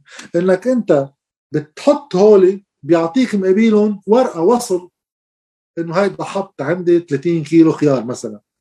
صار في عملة سوري العمله هاي كانت أول form عملة أكيد ما كانت ورقة. كانت نقش على الحجر. كل ما يكون معك عدد منه. هيدا المحل اللي عم نحمي فيه نحن فوائدنا. تما نقتل بعض عليهم. تنقدر نتبادلهم لاحقا.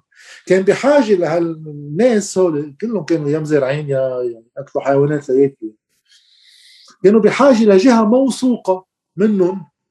تقول لهم إنه أنا بحميها. وكل واحد معه هالحجرة. مقابيل الوصل يعني مقابيل البضاعة اللي حطها هون. وقت يجي على الأكيد هالحجرة لها قيمة ومعترف فيها وبتاخذ مقابيلك بدها ثقة. هون كانت أول أطر نشأة الدولة بشكلها البدائي. وكان دائما هالشخص اللي هو بيعطي شرعية ل لهيدي النقد الحجري. ولأنه هيدا وقت أحط فيه بضاعتي أنا ما حدا بيسرقهم. كان غالبا ما يكون يا عنده صفة إلهية يعني الزعيم الله بعث لنا يا إما بالنسب إنه هو من عائلة تمتد لما بعرف شو. دائما هيك كان يكون. تيقدروا الناس يوثقوا بتعاملاتهم بين بعض. بس صار بحاجة هذا ليأمن بين مزدوجين عسكر ليحمي هالمنطقة اللي فيها فوائد الناس وليمنع حدا يعتدي على الثاني بخصوص تداول بين بعض. فصار في عنده عسكر. كمان هاي قصة صار يكتروا الفوائد صار بدك إدارة. بدك ناس تعد مين عم بيجيب شو وقديش في يعني صار في حاجة لوزارة مالية بين مزدوجين. وبلشت تكبر وظائف الدولة. بتوصل محل وظائف الدولة بتصير كبيرة. إذا وظائف الدولة إجت لتنظم المجتمع كآلية فض نزاع تفضلهم نزاعاتهم بأطر سلمية. هاي نشأة الدولة الأساسية. آلية فض نزاعها ابتضيناها بين بعض. بأطر سلمية. مجازا تسمى مع الوقت هذا الشيء وصار في حريات بطلت قصة أكل وشرب. صار في نمط عايش بدي أحترمه بدي أحافظ عليه بدي أوسع الحريات العامة.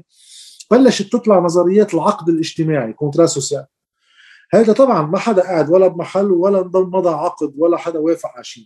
هذه فكرة مجازية لكيف الدولة بتاخذ شرعيتها مش بس من إطارها الوظيفي وظيفيا. يعني ال fonction تبع قدرت تعمله اللي هي تحفظ لي مصرياتي وتنظم لي حياتي. ولكن بدها رضا شعبي. بدها الناس تكون راضية عن وجودها. الرضا الشعبي طبعا إلاستيك يعني هذا مطاط مش ضروري يكون كل المجتمع راضي عن الدولة. بس لازم يكون في ما يكفي من الشعب راضي عن مسار الدولة ليصير فيها الدولة عندها شرعيتها الشعبية اللي هي حاجة وشرعيتها الوظيفيه اللي هي أيضا حاجة تقوم بمهامها لشو خلقناها. بلبنان عادة بدول العالم اللي بيصير وظيفة الشرعية الوظيفية بتبقى عادة لأن الدول بتكون دول في عندها مؤسسات وكذا. اللي بيتعرضوا له بين فترة وفترة إنه شرعيتها الشعبية لهالدولة بتصير مهددة. بلبنان نحن الأنفيرس نحن بالقلب. نحن الشرعية الوظيفية راحت بالخالص الدولة ما بتعمل شيء. لا قادرة تجيب كهرباء لا قادرة تعمل خطة لنطلع من الأزمة لا قادرة توحد سعر الصرف لا قادرة تسكر بنك ولا قادرة تفتح بنك. دولة فعليا مغيب منها أي وظيفة لأنه على فترة 30 سنة استعاروا الميليشيات وظائفها وبددوها بطل موجودة وظيفيا شيء اسمه دولة. فالناس هون عم بتدق عليها. بس شرعيتها الشعبية ما فقدتها 100% والدليل إنه بعد في كثير ناس عم تطلب الحل بانتخابات نيابية. وقت تقول الحل بانتخابات نيابية. إذا أنت عم بتقول إنه الحل من داخل أطر هالدولة نفسها. يعني أنا ما بدي أغير نظام. يعني الدولة والأفرقاء اللي بعدهم قاعدين بقلبها يعني الطوائف plus حتى جزء من المعارضة بعده معترف بهيدا النظام وهي الدولة وعطيها شيء مش شرعية معتبر المشكل بالأداء وليس بشرعية السلطة. هيدا إذا بدك الاختلاف بين أفرقاء المعارضة وأنا برأيي المشكل منه بقصة أداء. المشكل في system استبدل الدولة لأنه ما في فراغ بالدنيا. إذا بتشيل الدولة من علاقاتنا بين بعض بيخلق system بيخلق نظام معين للعيش. هالنظام هيدا عم بيوصلنا لأزمات متتالية امنيا واقتصاديا وغيره. مشان هيك لازم ينضرب ال system نفسه لنروح على شيء بيخلق دولة تقدر تفض لنا نزاعاتنا سلميه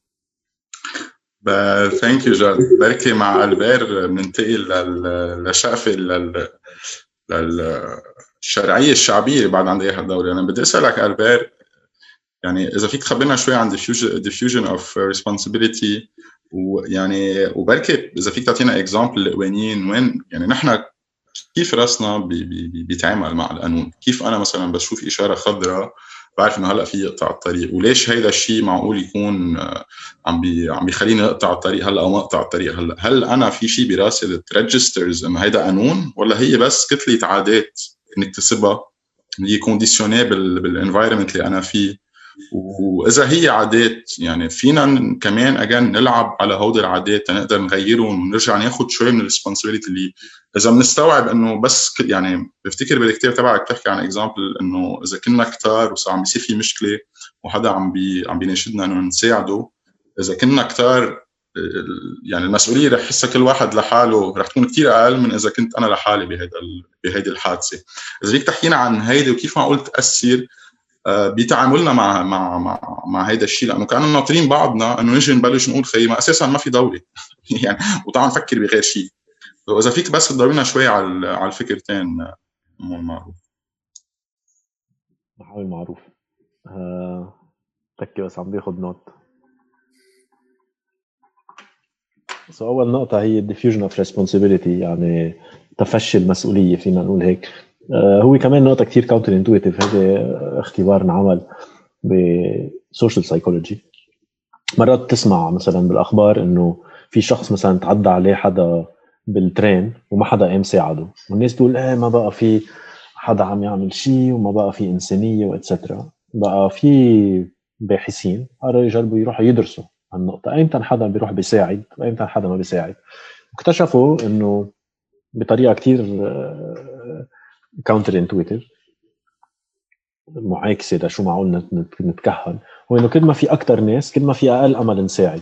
كل ما في أقل ناس كل ما في أكثر أمل نساعد. لأنه إذا أنا مثلا لحالي بال train وبشوف شخص عم يتعدى على شخص.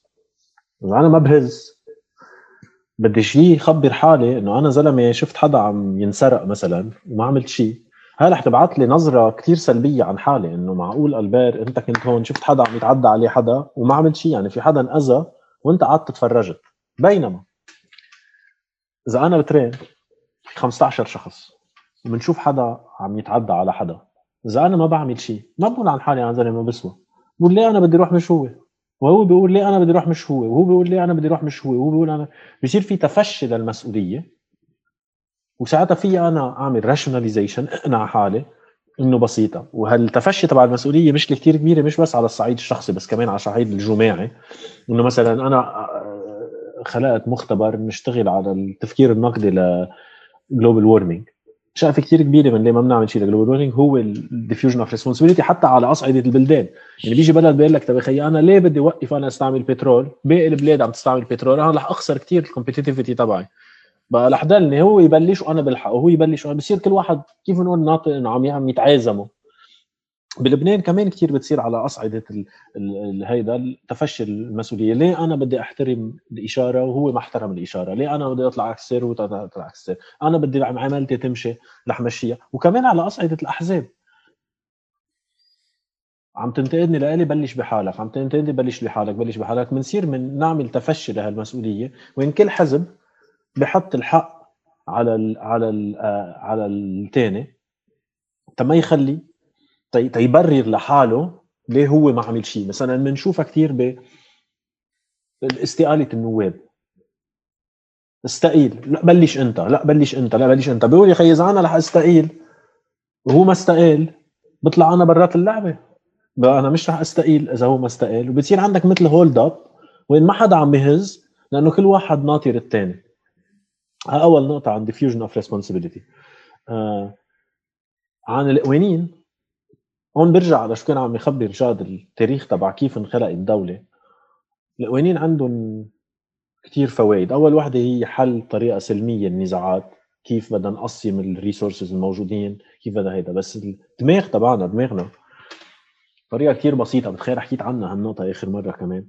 عنده two functions basically بيعمل شغلتين إنه شغلته يتنبأ. شو بده يصير؟ وي... وينفذ حسب شو تنبؤه. يعني مثلا ونسير وين ينسي كل شيء. أنا بدي أقطع الطريق في سيارة جاية. دماغي بده يقدر يتنبأ. قد إيه بسرعة ماشي هالسيارة؟ انت اللي حتصير وين أنا بدي أقطع؟ وقرر إذا بقطع أو ما بقطع. القوانين شغلتهم مش بس ينظموا شغلتهم يعطوني آه، كادر أقدر أتنبأ فيه شو بيصير حسب أنا شو بعمل. يعني مثلا أنت عم تقول الاشاره الخضراء الإشارة الحمراء.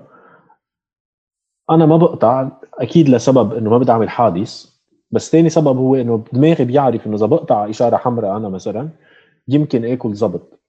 بخلي كل مواطن يقدر يكون عنده كادر كيف بدي أتعامل بين كمية بشر كتار.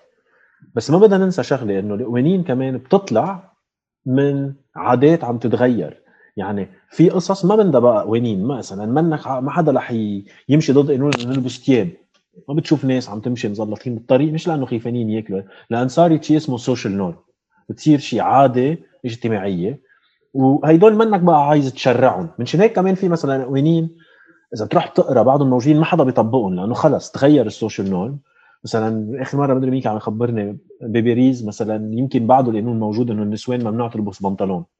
بس ما حدا عم يوقف النسوان بالطريق عم بلبنان؟ بلبنان كمان لأنه نحن أصلا ورثنا شورت على الطريق. إيه إنه أصلا ورثنا نحن القوانين تبع نابليون. هيدا الشيء منه كثير غريب. so, القوانين شيء dynamic شيء بيتغير. بيتغير حسب العادات. مثلا صار في قانون ممنوع تدخن بعد ما الناس صارت طالب أكثر وأكثر so, ما بدك تفكر بالقانون كشيء هو بس شغلته يعمل نظام بس على صعيد أكثر neuroscience على صعيد أكثر psychologique psychologique شغلته كمان القانون يخلق هال capacity يقدر أنا أعرف شو بيصير إذا بعمل behavior A شو بيصير إذا بعمل behavior B شو بيصير إذا بعمل behavior C وأقدر أنا أتعامل مع الموضوع بطريقة ما. المشكلة بلبنان إنه القانون منه تنبؤي. لأن القانون بيتغير. مثلا آخر مرة بتخيل اعطيت هذا المثل. في أنا هلأ فوت أكتب على فيسبوك سب رئيس جمهورية وما يصير شيء وفي بكرة على بكرة سب رئيس جمهورية ويستدعوني وروح على الحبس. فيك أنت تقتل حدا وما يصير شيء فيك تقتل أنت تقتل حدا وتروح على الحبس. النظام السياسي بلبنان خلق ريبة uncertainty وين هو أك أعلى من القانون إذا أنت بدك تعرف البريدكتبيليتي تبع حياتك اليومية بدك الزعيم. وهون نرجع على سؤالك بس بلا بقطشك إيه إيه أكيد. المصدر إذا بدك مفصل أساسي بالحياة السياسية ببلد يدعي الديمقراطية الانتخابات نيابيه فيهم يعملوها فيهم ما يعملوها. ودائما بنبقى لآخر لحظة شو في انتخابات ولا ما في. بيوصل وقت الانتخابات بقربوا صارت اللي بدهم ما حدا حاضر. بقى التصرف بهذه ال predictability هو تبقى تحت سطوة أشخاص. فأنت ما تقدر تشتغل. so بنرجع على نقطتك رح أوصل على نقطتك. هي هي ال legitimacy تبع ال government legitimacy ال government شغلة آه، يكون واحد يكون legitimate هو إنه يخلق لك يقلل لك الريبة يقلل ال uncertainty تبعك. تقدر أنت تقدر تقدر تنظم حالك تعمل مجموعات سياسية تعمل تحركات تحركات تعمل مظاهرات تعمل تعمل كل هدول القصص. ما في يكون عندك legitimacy لأنه ال legitimacy منها على ال government legitimacy على الوزير. legitimacy على رئيس الحزب. منه بقى على ال institution يلي اسمها ال government منه بقى على ال institution يلي اسمها الدولة؟ صارت على الشخص يلي اسمه ميشيل عون الشخص يلي اسمه وليد جنبلاط الشخص يلي اسمه سعد الحريري الشخص يلي اسمه. وساعتها انت بتصير محمي بتصير ال predictability تبعك موصولة يعني قدرتك تشتغل دماغك موصولة بمين بتعرف؟ مش بإطار common آه، لمجتمع وهالنقطة كثير مهمة للواحد يفهم شو function القانون، function القانون مش تخلق بس rules لكيف تنظم، function القانون تقدر تخلق predictability، وهيدي مش بس على صعيد القوانين على كل شيء. قدرت uncertainty شفنا هلأ مع كورونا، كورونا شو عملت؟ أكثر شيء لإلي كشخص بيدرس علم النفس هي إنه حطت انسرتينتي لكل الناس. حيلا بلد بالعالم. أنت فاتح مطعم بفرنسا ما بتعرف إذا حتفلس اما لا. أنت هيدا. نحن عايشين بمثل كورونا من آخر 20 سنة. انت ما بتعرف إذا انت عملت استثمار لشركة إذا حيطلع انفجار رح يدمر لك كل الاستثمار تبعك.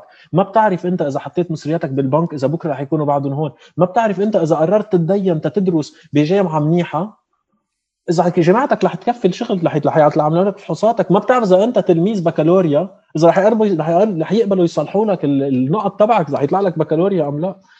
كل كل الأصعدة ما في عن بحالة ريبة permanent بقى انت ما فيك تعمل projection ما فيك تعرف إذا أنا بشتري سيارة أم بشتري سيارة.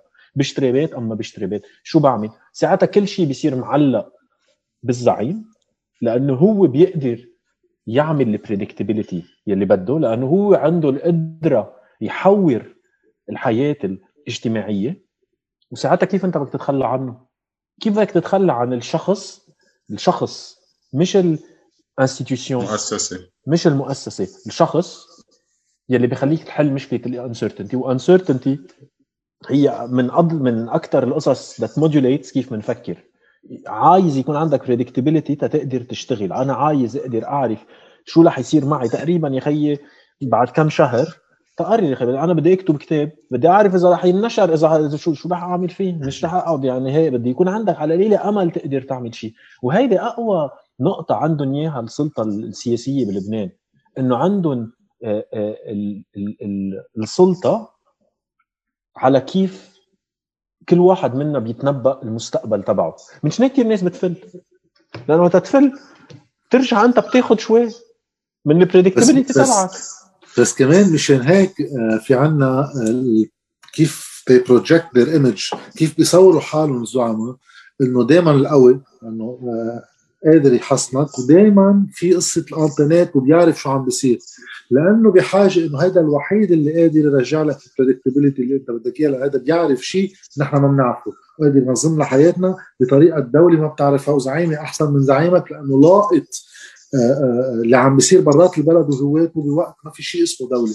فهون هيدي ال projection تبع القوة وال foreseeing the future من وراء العلاقات والانترنت جزء أساسي من هالوظيفة اللي عم تحكي عنها أكيد وبس بس تك روت نكفي على النقطه وإذا بتلاحظ بمثلا ال talk show على التلفزيون كل شيء اكثريه الوقت وقت يكونوا عم يحكوا السياسيين بيكونوا بس عم يطمنوا قصص المستقبل. في حكومة إيه رح نعمل حكومة ما رح نعمل حكومة عم يصير في مثل شو أنت عم تقول عن هن بيعرفوا شو عم يصير وحكينا آخر مرة بتخيل عن هالنقطة كيف بيصيروا هن مثل ال shaman. تبع تبع المجتمعات اللي بنسميهم بدائية. أنا ضد هالتسمية بس هيك بيسمون شو شغلته كان ال shaman يعمل predictability للعوامل الطبيعية. هل رح تشتي هل ما رح تشتي etcetera هن بيصيروا مثل الشمان بيعرفوا شو عم يفكر آه، ترامب وشو عم يفكر بايدن وشو عم يصير بالمحافل السرية. شغلتهم يعطوك بريدكتبيليتي يلي هي وظيفتك لازم تكون القانون. بياخذوا قد ما عم ننبش عن هالوظيفة صار في عندنا شيء اسمه البصارين والبصارات إيه. بيجيبوا صار شيء طبيعي على التي في. شغلتهم يقللوا الريبة والأضرب إنه وين بنرجع على انه السياسية بشر مثلنا وما لازم ننسى. مرات هن بيوظفون يعني بتشوف إنه مزبوط بحطون على التي في يعني آه، ما بعرف. لا بيوظفوهم private بيطلبوا وراهم يجوا يطمنون هلا أنا هيك أنا عم بعطيهم حتى عم عم عم بعتبرهم إنه اذكى وعم بقول إنه هن عم بيحطونا على ال TV تيطلعوا أخبار العالم يصدقوها وتمشي فيها بس في تعمل حتى... شيء اسمه self-fulfilling prophecy بدك روح نعم يقول لك إنه رح يقشط النظام بركي بيقشط النظام. في سؤال شفت بالشات إذا بدك نجاوب عليه. عن would they accept to leave power بدي بدي بدي بس جرب استغل آه، أول شقفه إنه هن سقطوا شرعيتهم. ثاني شقفه إنه هي ليش سقطه كيف أنت مقرر إنه سقطه شرعيتهم؟ هي شيء عاشر مره بتقولها وين؟ لمين؟ بالنسبة لمين سقطه شرعيتهم؟ بالنسبة للمؤسسات. هيدا هيدا الشيء اللي جار كان عم بيقوله مش أنا عم ب... شرعية وظيفية سقطت. شرعية وظيفية. شرعية وظيفية. بعدها. 100% بس أنا هيدا عم بقوله. إذا بدي أرجع بس على أول سؤال حكينا عنه مش أول سؤال ثالث سؤال. يمكن كنا عم نحكي عن الدولة المدنية وليش مهم انه نقدر نتابع الدولة المدنية. هل فينا كمعارضة هل فينا ما بعرف نجرب نشتغل على حل سؤال يمكن لك جاد أكثر لأنه شوي رح يكون أكثر technical على كيف معقول يصير هيدا الانتقال بما إنه ما في عندها شرعية هيدي الدولة وبما إنه ما في أي بادرة إنه يتغير شيء يعني مثل ما قلنا اليوم بيصيروا 8 أشهر على انفجار المرفأ حكومة بعد ما صار. آه، سنة ونص في انهيار مالي ما صار في capital control الشخص اللي أساسا هلأ مكلف يعمل حكومة هو الشخص اللي نزلت العالم تتسقطه. ما كأنه عم نقرب لمحل ما كأنه هن عم يجربوا يعملوا شيء. ونحن ناطرين وهن ناطرين ما بعرف شو ناطرين وما بعرف مين ناطرين. هل فينا نحن ناخذ المبادرة ونعمل عمل ما عنده شرعية؟ إذا بدنا نقول بال, بال, بال, بال يعني بالطريقة الدستورية اللبنانية أو بالطريقة العادية ونحن نقدر نعطيه شرعية هل ممكن لنفترض إنه أحزاب المعارضه اللي نحن عارفين إنه بعد لهلأ ما عملوا جبهه مع إنه كلهم عم يطالبوا بحكومة انتقالية مع مع سلطات تشريعية لأنه هيدا الشيء الوحيد اللي ممكن يبعدنا شوي عن الانهيار أو يجلس لبنان أو ياخذنا صوب دولة مدنية أو ياخذنا صوب حيلا شيء معقول؟ نطلع من هالواقع المأساوي اللي نحن عايشين فيه. هل ممكن هذا الشيء يصير من خلال بحكي شو ما كان بس ممكن يصير من خلال استفتاء؟ لنفترض المعارضة عملوا بيان وزاري اتفقوا عليه كلهم إنه هيدا هو البيان الوزاري تبع الحكومة الانتقالية.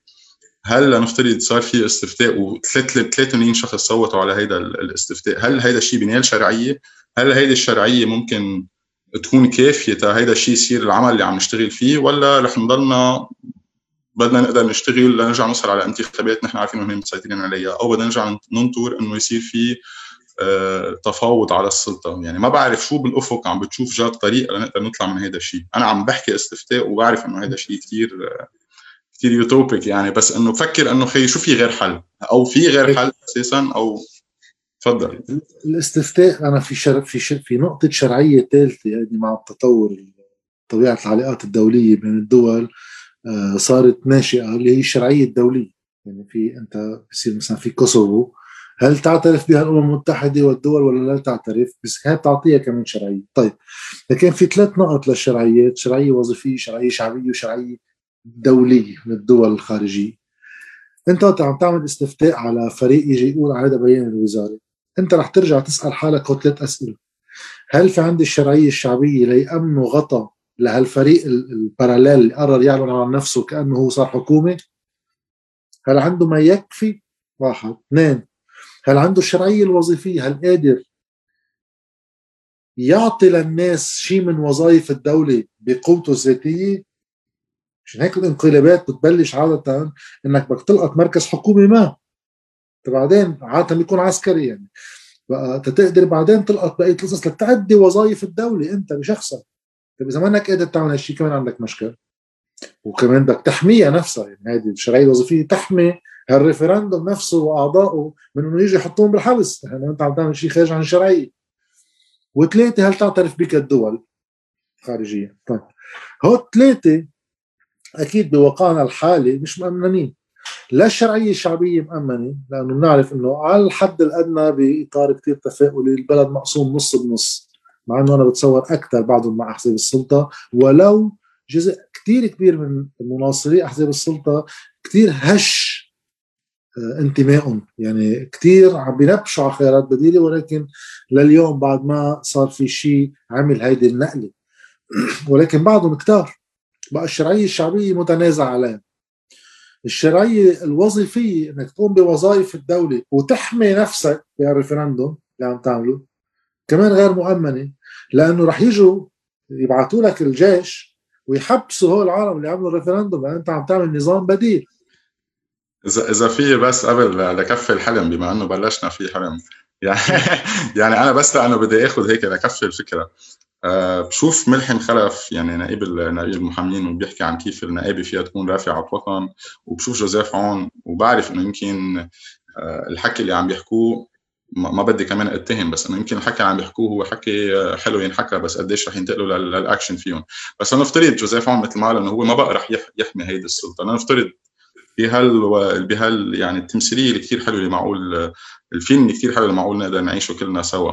في حال كان في دعم من الجيش وما صار في انشقاق من الجيش. واجان أنت يمكن فيك ترجع تضويني على قديش هذا الشيء معقول يكون وارد. أنا ما بدي آخذ إنه okay هيك رح يصير وكوني فكانت يعني وكل الجيش ماشي شيء.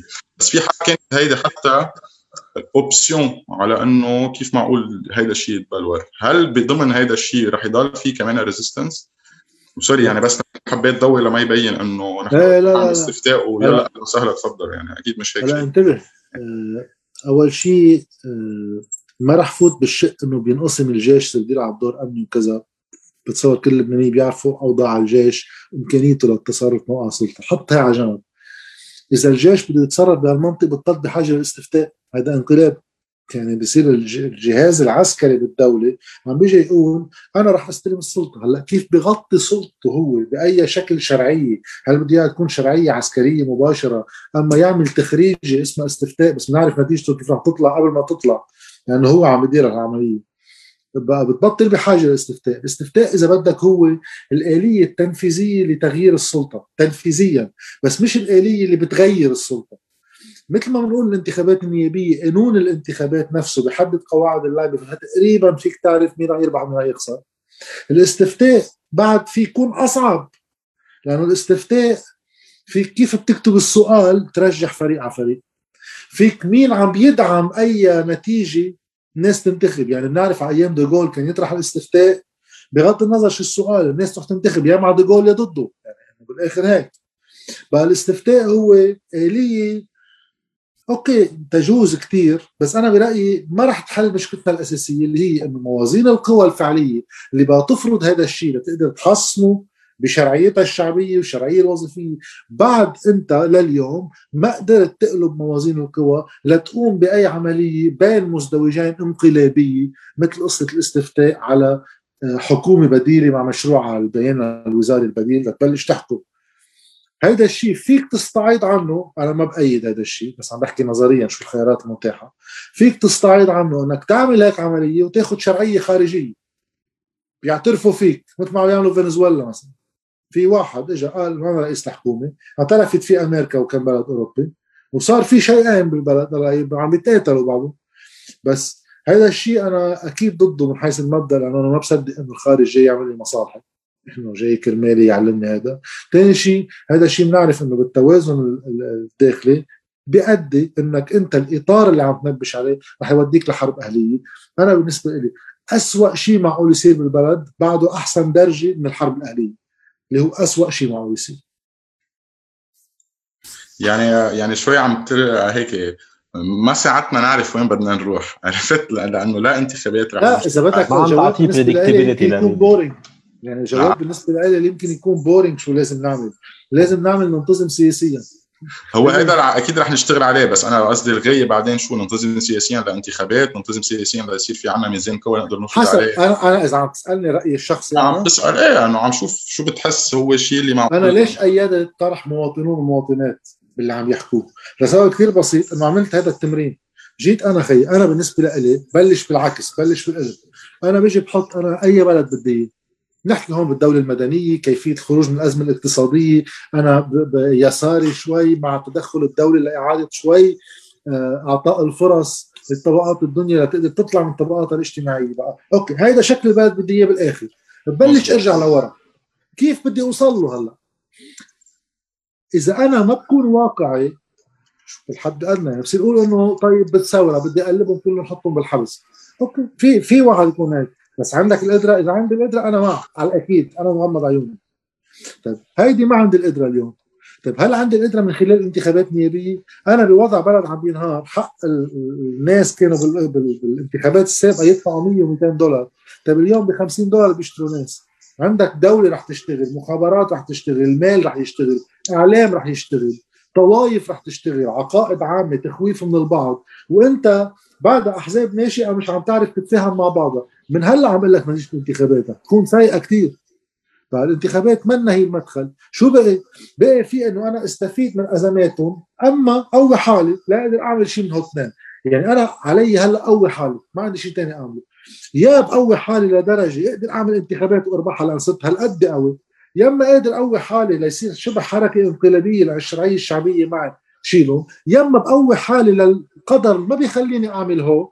بس بيخليهم ما يكونوا قادرين يتخطوني لأنه صار في معارضة جدية. اسأل حالك السؤال بس لهيك آه، مقارنة. ميشيل عون سنة 2005 اجى على البلد كان بفرنسا اجى على البلد. بالنظام السياسي بعد ما له وجود بقلب المؤسسات. لو ميشيل عون انتخابات 2005 ما قدر يحصن حاله بكتله حرزان قادر على فكرة جايب 21 نايب اضطر قد ما القانون الانتخابات تشوف قديش السلطة هي بتقرر اللي بيربح وبيخسر جاب أكثر من 70% من أصوات المناطق اللي مرشح فيها ليجيب 20 نايب من أصل 128 70% من الأصوات. بنظام اكثري يعني إذا جاب 70% بياخذ بقش كل الناس. جاب 21 بس صار عنده ما يكفي من الحجم ليبطلوا قادرين يتخطوه. بقى هلأ ما قدر يجيب أكترية أكيد ما قدر يجيب أكترية بس صار عنده ما يكفي من الحجم. أنا مع إنه يصير عندي القوة السياسية ليصير عندي ما يكفي من الحجم ما يقدروا يتخطوني. هلأ مواطنون بيعبروا عنا إنه التفاوض فليكن إذا بالتفاوض تفاوض. بس المهم القوة في بالانتخابات إذا عندي القوة الكافية. بإنه كمان هالانتخابات لو بدها تزمن لي حجمي بس رح ينعرف إنه أنا حجمي هالقد ما حدا هيدي الخطاب بقى. أنا بالنسبة لي ال end product اللي بدي إياه هو شكل دولة مدنية فيها قانون. هالقانون بيسري على الكل. عندها تدخل لمعالجة الازمه الاقتصادية بشكل كثير واضح محددينه. هلا الآليات كيف بنوصل أنا اللي بعرفه الاساس هي بناء القدرة الذاتية. لتعمل turbo charging لهالقوة الذاتية بدك تعمل جبهات. لأنه هون أنت آخر جملة كان عم يحكي عن loss aversion بالأول ألبير. أنا برأيي هون المشكل الأساسي بعقلية اللبنانيين كلنا نحن كيف بنفكر بناء على تجاربنا آخر 50 سنة. نحن ما بنغير ولائنا السياسي إلا ما نضمن إنه عم نروح على مركب ربحان. كثير قليل الناس اللي بياخذوا risk بلبنان بخياراتهم السياسية. مشان هيك أنا أنا بقدر في كثير ناس ناطرة الانتخابات النيابية مش تتغير من خلالها. لتنطر نتيجتها لتشوف إذا بتغير رأيها ولا لا. 100% بدك توحي بالقوة أنت. أنت أول ما توحي للناس إنك قوي فجأة الناس رح توقف معك. في كثير ناس من محيطنا بالحرب الأهلية كانوا مع بشير جميل مثلا. بشير جميل يعني وصلت للسلام مع إسرائيل بلحظه من اللحظات. اليوم بيكونوا مع ميشيل عون بده يكبوا إسرائيل بالبحر. هن نفس الشخص. هو لا بده يعمل سلام ولا بده يكبها بالبحر. هو بده حدا قوي كفاية يبين إنه قادر يحميه. هيدي المعارضة تتحط توربو تشارجنج لهذه القدرة تبعها بحاجة تقدر تكون قوية وبالقليل توحي بقوتها. الجبهة بتساعد. آه، آه، لقاءات مع أطراف محلية وخارجية تتعترف بشرعيتك بتساعد. إذا بدك أنا هون الأساس boring يمكن شوي بس ما في حل بالدنيا بيجي من دون ما يكون في قوة قوة دفع. عم تجي تدفش بهالاتجاه. ألبير إذا فيك بس هيك يعني ترجع شوي تذكرنا كيف معقول يكون دور المواطنين كمواطنين. يعني بنعرف إنه آخر شيء هودي أحزاب بدهم يشكلوا جبهة بس نحن كمواطنين شو فينا نعمل تنقدر نساعد بهذا الشيء يعني بشوف بحضر كثير webinars وبحضر كثير أعمال بيكونوا عم يعملوا أحزاب مع مع بعضهم. هذا الشيء ببين وين الأحزاب يمكن عندهم نفس وجهة النظر على كثير من المواضيع. بس آخر شيء عن جد بتصير قصة إنه يصير فيها الاجتماعات physically بين هودي الأحزاب تيحكوا بهول النقاط على على الأخير فيهم. هيدي شقفة وثاني شقفة طلع بدي أعرف يعني ما صار في عنا مثل reconciliation بعد الحرب الأهلية وبعد في عنا كل حدا آه، عايش بمحل ما بأنه هو كان مأذى من الحرب أو هو كان شهيد من الحرب أو هو كان بطل بالحرب. كيف يعني تعاملنا مع السياسة؟ جاي من هون نقطتين جاي من نقطة إنه أنا بدي ألاقي الحل ويمكن أنا لحالي رح لاقي الحل وأنا الوحيد اللي اللي معي حق. ونفس ونفس الوقت اللي عم بيصير إنه البلد يعني فارت بنحكي عن loss aversion بس إنه إذا بنقدر نعمل شوي comparison critical أكثر على الموضوع بنشوف إنه إذا بتكفي القصص مثل ما هي هي أكبر loss عندي إياها. كيف أنا ممكن أقدر يعني أقدر أشوف إنه خي لأ ما هي ال loss aversion هي إنه فل إنه لو مش واضحة لإلي بس إنه هي عن جد إنه فل من الواقع اللي أنا فيه وآخذ هال gamble لإنه ننتقل صوب إنه نشتغل مع هول الاحزاب اللي عم تطالب بدولة مدنية أو نصوت باستفتاء أو شو ما كان الشيء اللي بدنا نعمله. كيف معقول نقدر نغير هالقصص نغير علاقتنا مع هذا الشيء ونقلب ال loss aversion من من شيء ما فينا نتخيله لشيء واقعي هو لا عن جد إذا بنتكفى هيك هو هو اسوء اسوء عكس ال loss aversion هو novelty seeking basically أما risk taking و نقطة كثير مهمة. فكر كيف بدي افسرها النقطة. في نوعين مشاكل. في مشاكل بنسميهم mentalizable ومشاكل بنسميهم non mentalizable يعني مشاكل فيها نحلهم براسنا وتأكد إنه رح يمشي الحال وبعدين ننفذ. في مشاكل ما فيك تحلهم براسك. بدك تجرب بالواقع ما يمشي الحال. تحسن تفوت بالحيط تخسر تربح شوي تكسر سنانك ترجع تجلس et cetera المشكلة بلبنان إنه نحن ما بنلعب إذا non mentalizable المشكلة نحن بدنا بس مشاكل مثل ما كان بقول جاد. بدك تكون أنت مأكد إنه رح تربح تتلعب في مبدأ اسمه skin in the game شو عم خاطر أنا؟ من جلدتي يعني جلدي باللعبة. هيدا المبدأ skin in the game الطبقة السياسية تبعنا عنا تقريبا ما بحياتهم بيلعبوا. ولا مرة بيلعبوا لعبة فيهم يمكن يخسروا فيها. وقت يحسوا حالهم يمكن رح يخسروا بيتوحدوا.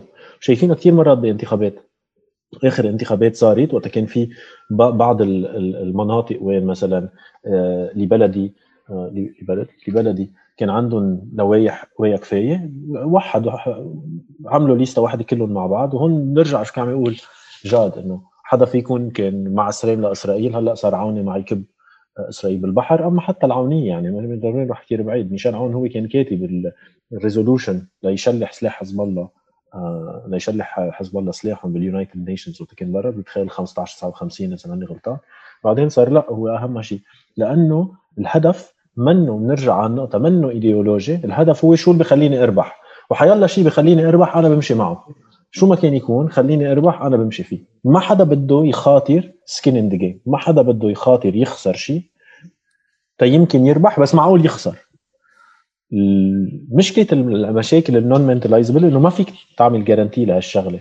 وتعمر بلد منه mentalizable يعني شو الفرق؟ مثلا أنا تنقول تعطي أمثال لشيء mentalizable شيء مش non mentalizable شيء مثلا mentalizable أنا بدي أروح أنا بيتي ببيت مري بدي أنزل أكل شاورما عند جمبور بعرف الطريق في اتخيلها بطلع بالسيارة في mentalizable وبنزل it's predictable نرجع على قصة uncertainty بعرف إنه راح يكون هو فاتح في انزل راح يطلع لي الشاورما تبعي مشكلة non mentalizable هي سيارتي انتزعت ما بعرف شو بها. بدي انزل افتح ال capot افتح الموتور يمكن ما أعرف صلحها.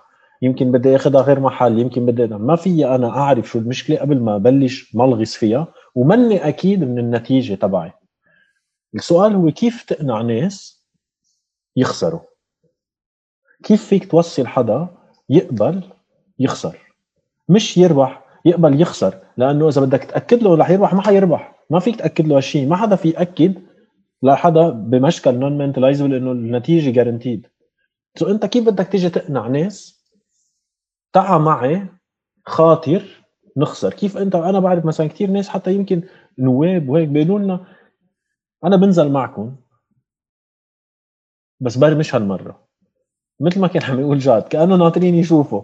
هل رح نربح؟ وإذا اكدتوا لي إن أنتم رح تربحوا أنا بصف معك. بس بدي تأكد لي إنك رح تربح قبل. وإلا أنا ما فيي. ها أول نقطة. ثاني نقطة عن شو فينا نعمل؟ وكيف بدنا آه، آه، آه، ننتظم نعمل تنظيم وشو في يعمل الفرد. الفرد شو في يعمل؟ هو إنه يفوت بمجموعة. واحد فرد لحاله ما بيعمل شيء. بدك مجموعة لأنه الناس اللي نحن عم نتحارب ضدهم الطبقه السياسيه هن مجموعات منهم أفراد. وقوتهم إنه على رأسهم في أفراد بس قوتهم إنه مجيشين الناس وراهم. بدك أنت كيف تقنع حالك؟ كيف بدك تقنع الناس إنه بدنا نعمل هالشيء؟ لنخسر ونخسر ونخسر ونخسر ونخسر ونخسر ونفوت بالحياة نرجع نجلس نرجع نطلع نرجع هيدا تقدر توصل لمحل. بس ما في طريق ما في خطة يعني. كأنه وقت أنت عم تسأل السؤال شو فينا نعمل؟ كأنه بدك يا أنا يا جاد نعطيك جواب خطة. step 1 step 2 step 3 step 4 step 5 دولة. هيدا شيء ما في ما في منه ما في منه لأنه ليه ليه؟ بشرفكم. هو مش هيدا الطلب بس okay. إنه ما في منه لأنه لأنه الوضع complex في عندك كثير variables عم بتهز. بطريقة وين ما فيك بدك تجرب وتفوت بالحيط يعني أضرب شيء بيصير هو التخوين. بيجي حدا مثلا بيجرب يترشح على الانتخابات بيعملوا آآ آآ ما بعرف تنقول نحكي عن مواطنون مواطنات. بيطلع حدا مواطنون مواطنات على التلفزيون بيقول شيء منه مثالي. ليك أنتم كيف صرتوا ما بتسووا بقى؟ يا خيي ما ما واحد بده يجرب بده يقول بده يفوت بده يخبص بده يخبص. يعني يا ريت الناس عندهم نفس ال نفس ال نفس ال level تبع ال exigence نفس ال level تبع كيف كيف بدنا نقول بس ليك انتبه على البال هون في إيه. في هيك مفارقة. أنا برأيي هذا شيء من النفاق عند عند بعض الناس تيخبوا فيها إنه هن بيلحقوا القوي بغض النظر عن هول لأنه إيه؟ زعمائهم إلهم بيكون حاكي الشيء ونقيضه ألف مرة. ما هيدا ما حدا بيعلق على شغلة.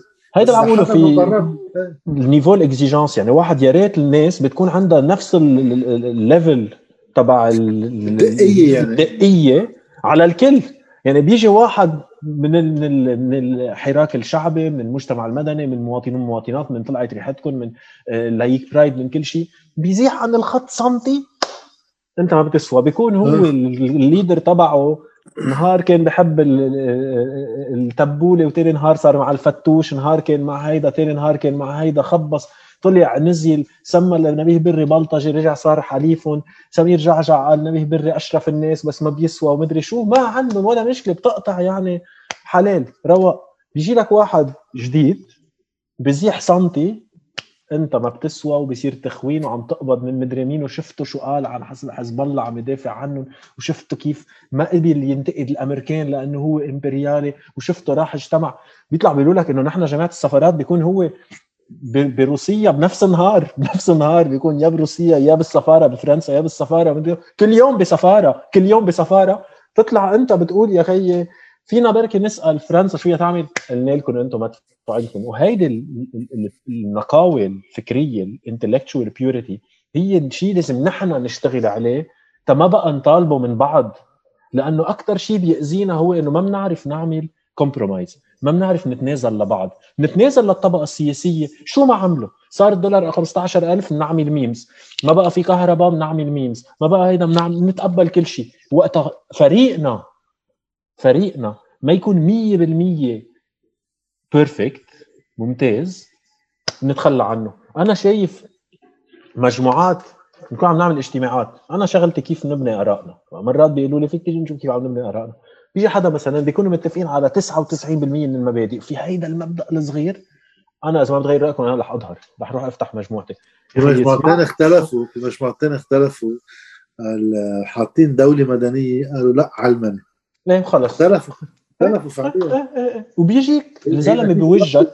بتبع على حساسيات يعني بس. عشوائي على font Word على أي font واحد بده Arial واحد بده Times New Roman أنا تارك المجموعة رح أفتح مجموعتي. وبتشوف بالوجه الناس يلي déjà بمجموعة يعني الناس المسيسين المحزبين باحزاب السلطة بيطلع ال leader تبعهم التنين بيقول لهم آه رودي زلمة آدمي أنا مع تالي نهار بصير رودي فاسد أنا مع وثالث نهار رجع آدمي والرابع رجع أنا مع أنا مع هيدا ناقصنا ما بنعرف نعمل compromise مش يعني لازم نكون مثلهم بنتقلب بنقلب آرائنا وما عنا ولا مبدأ لأنه أهم شيء تكون معلق بأفكارك مش بالشخص يلي بيمثل لك أفكارك. فإذا الشخص تغير تقدر تتخلى عنه. بس لازم نتعلم كيف نتنازل لبعض تنقدر نكون عنا هالميزان القوى لأنه تتلاقي حدا خي شوي مثل هيدي العلاقات الكابل يعني إذا أنت عندك هيدا نقط بدك تلاقي الشخص الممتاز تبعك ما راح تتجوز. ما راح تلاقي حدا مش رح تصاح مش رح يمشي حالك. إذا بدك الشخص يلي هيك هيك هيك بدك تتنازل بدك يعني بدك تطري لنا إياها شوي. بقى شو فينا نعمل؟ هي نطريها مع بعض ونصير أكثر راديكالية معهم. حاليا بلا ما ننتبه بطريقة لا وعية أنا كثير مرات ملاحظ حتى ناس من ال... من من فريقنا إذا بدنا نحكي هيك بيطروها مع السلطة خلي حس مثلا أنا ياما ناس وقت نقع حسان دياب أعطوه فرصة. ليه بدي أعطي فرصة لحدا سموه؟ ناس قاتليننا عم يقتلونا. بيجي بتقول له انت بيخي اعطوه فرصة ل... لبلدي. لا بس ما بنعرفهم بركي هيدول عم يقبضوا. لك ما هيدوليك بتعرف إنه عم يقبضوا. هيدول يا خي بركي عم يقبضوا. بس منك أكيد ليه عم ليه عم تمشي بالقلب؟ بدنا نقلب هال هالشيء يعني الخرافي إنه عنا من من بنمرق شو ما كان للناس ما لازم نمرق لهم شيء.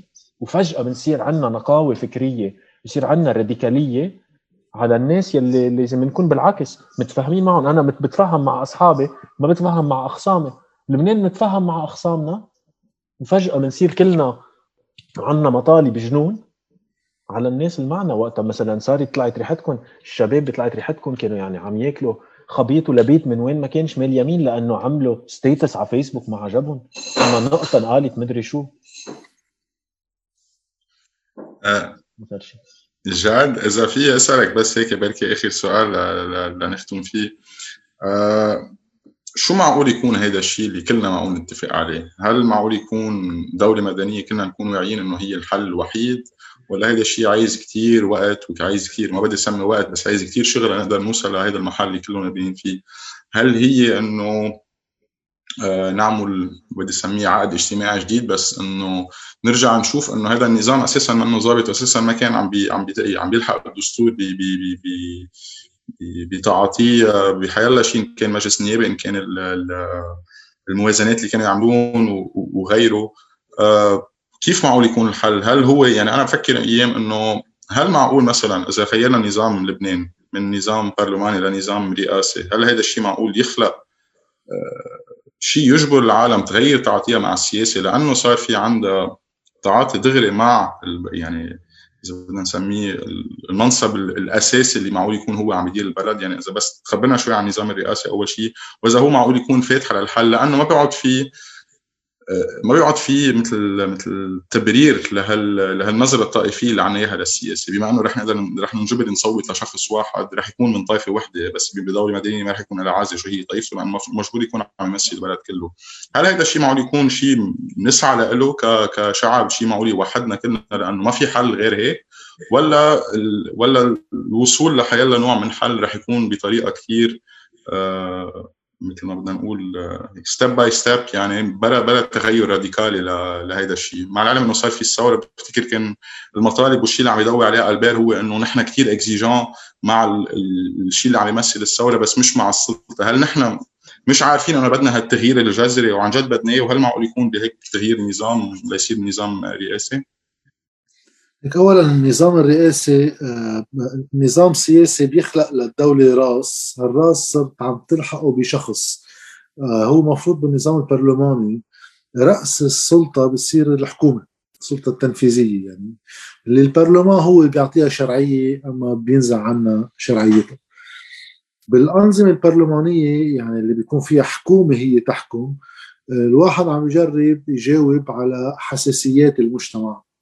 إنه خي ما فينا نحط لها راس واحد بدها كذا راس القصة آه غالبا ما الأنظمة البرلمانية تطورت مش لأسباب كثير ديمقراطية يعني نحن نحن أكيد بعاد عنا ما خصنا بشيء نحن هون بلبنان ما في عنا لا نظام برلماني ولا رئاسي النظام البرلماني هو شيء أعطى الشرعية لك كواحد هيك فشخة بعد الديمقراطية بشكل عام. في لها مصدرين مختلفين مصدر قتل راح ومصدر تاني بعده مكمل.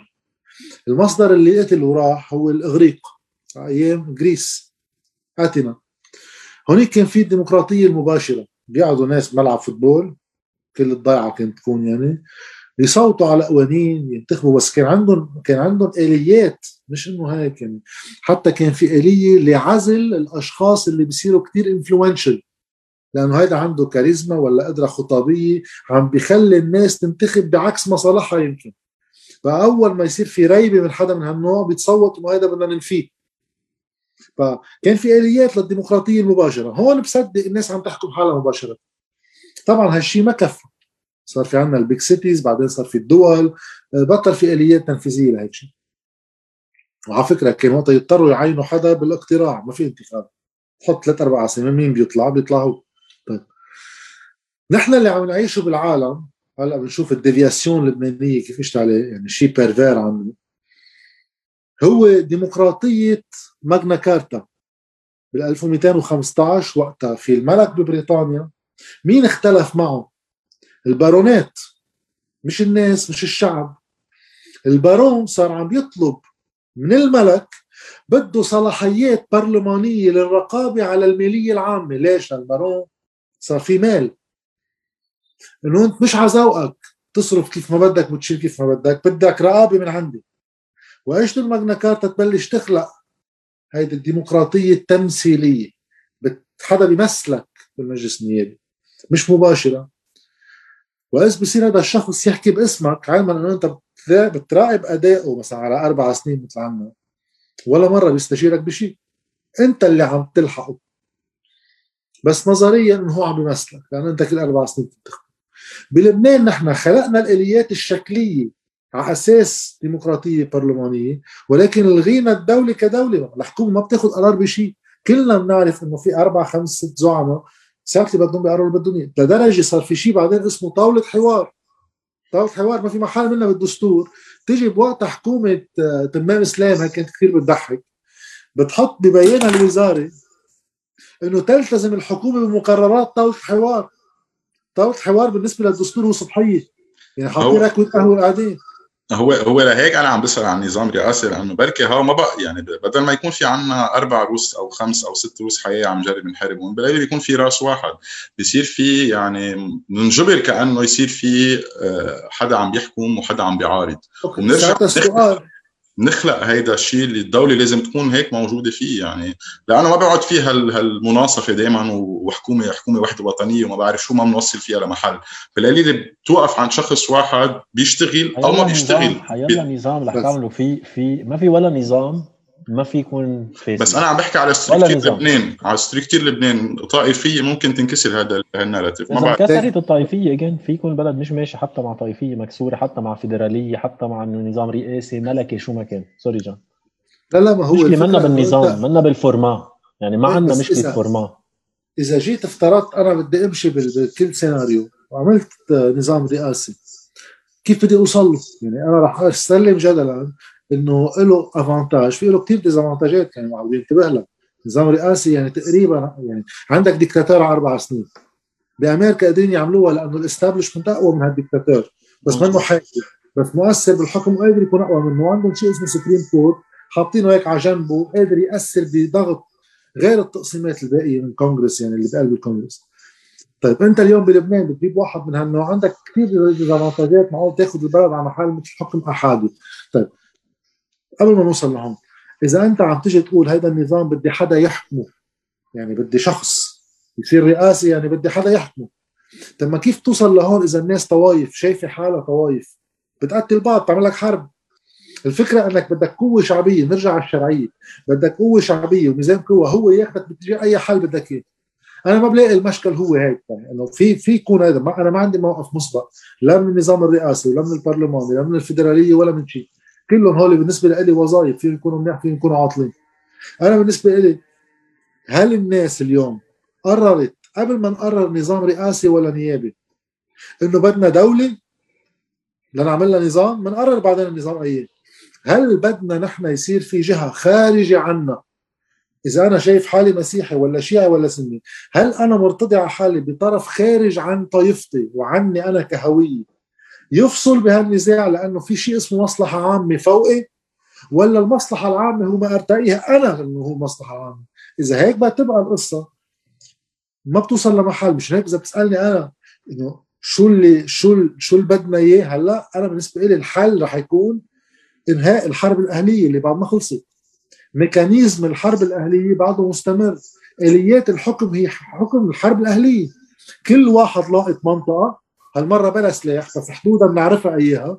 وساعه اللي بده بفرجيني سلاحه. كل واحد دفقته بالسلطة بتحبه ولا ما بتحبه؟ دفقته بالسلطة. وكلهم قادرين يعرقلوا كل شيء بالبلد إذا اختلفوا بايام الحرب. أما إذا اتفقوا فبتكون عادة على حساب الكل لأنه في كوميسيونات للكل توزيعها. في إنهاء الحرب بده يصير من خلال بناء دولة.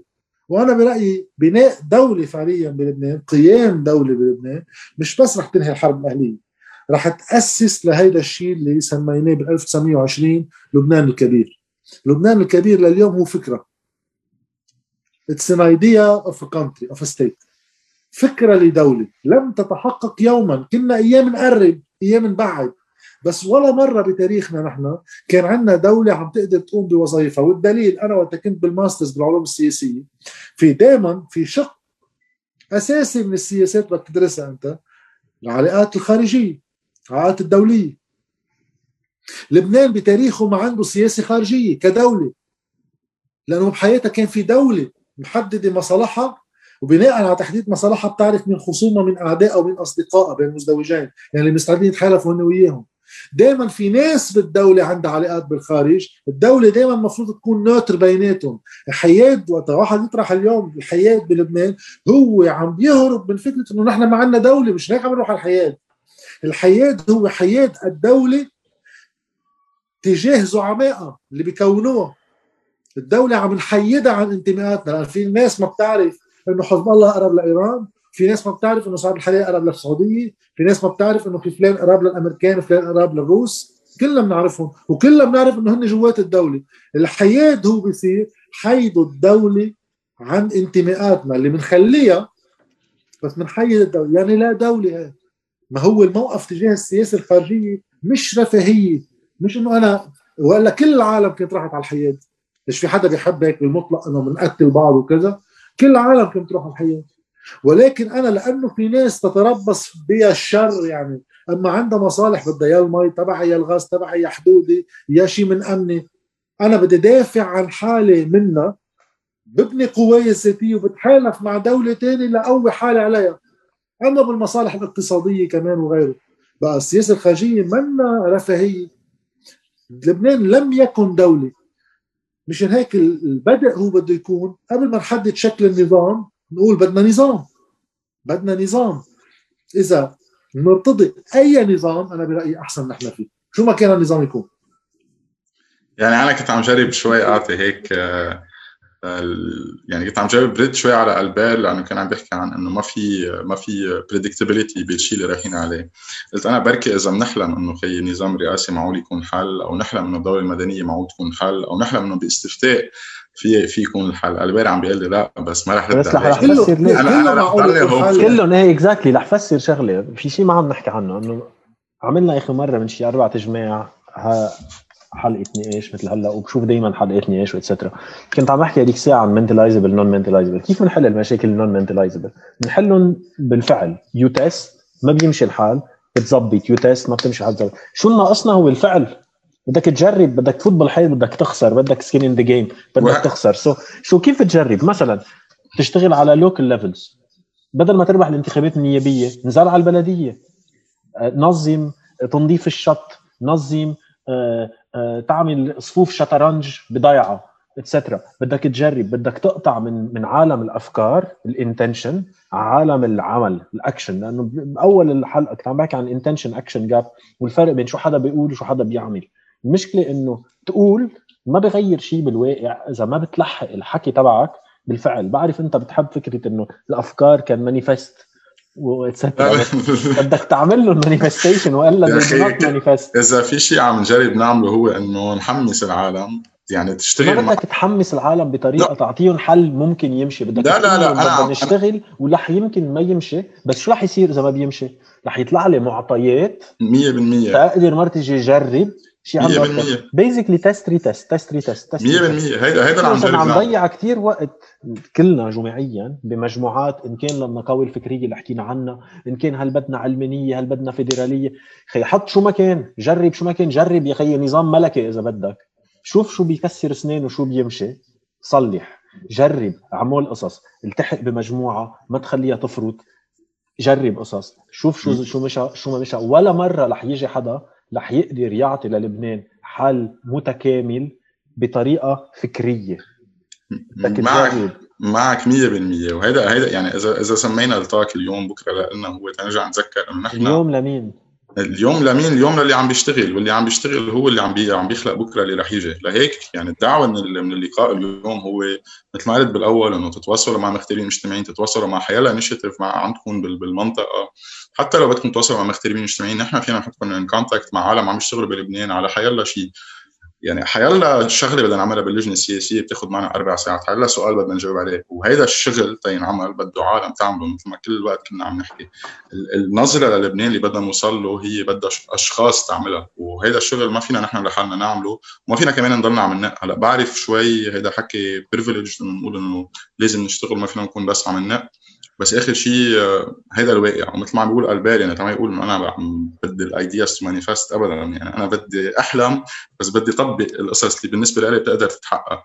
فبدعي الكل please يعني تشاركوا معنا بس تنجرب نغير بشيء يعني بطريقة structured آه وبتعاطي مع الناس الكل. نتذكر إنه كلنا لبنانية البير هذا الكهرباء عم تحكي عن شقفه مهمه اللي هي إنه هو عايزين عالم يعملوه لأنه لأنه عايزين عالم يروحوا يحكوا مع غير عالم يوعون على المشاكل اللي هن ما مش عالم نحن العالم نحن العالم 100% ما هذا اللي عم بحكيه وكل حدا عنده دور اكزاكتلي هذا اللي عم بقوله يعني. لا كل لازم ورودي إذا بس في يزيد شغلة بمحلنا إيه ما هو هلا بس أنا آخر شغلة باللي عم أنت عم تقوله قصة إنه الناس اللي كانوا عم بيقولوا الباء إنه لازم العقل يشتغل واللسان يحكي بس آخر شيء بدك إجرام. 100% تركض. آه وعلى صعيد المجموعات على صعيد المبادرات على صعيد في كثير نشاط عم بيصير آه ولكنه بعده مبعثر.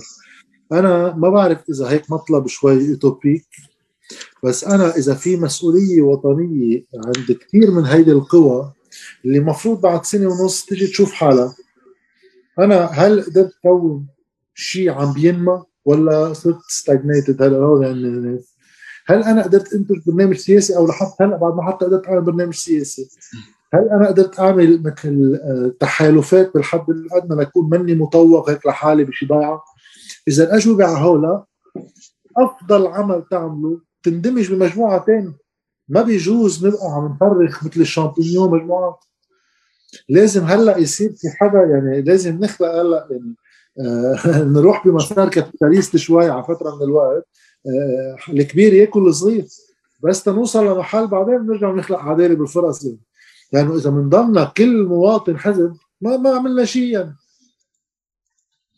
مية بالمية. هذا بياخد كثير من إنه ننسى شوي إنه الشيء اللي عم نعمله هو منه لغايات شخصية، إذا عم نعمل شيء هو لل community تبعنا، وإذا نحن بس عم نجرب نفتح الحزب أو الحركة تبعنا لأنه نحن بدنا نكون قواد هذا الشيء ما في مغزى من هذا الشيء، مثل ما قال البير لازم نعمل compromise، المبدأ الأساسي وبرجع بقول إنه بدنا دوله مدنية، بدنا يمكن نظام رئاسي ولا شو ما كان يكون هو idea أو ايديولوجيه عم عم نحلم فيها. تعال أساسا نقدر نقول نحن إنه okay أنا ما عندي مشكلة ضحي. كرمال هذا السبب اللي بالنسبة لي هو نافع على كل باقي العالم.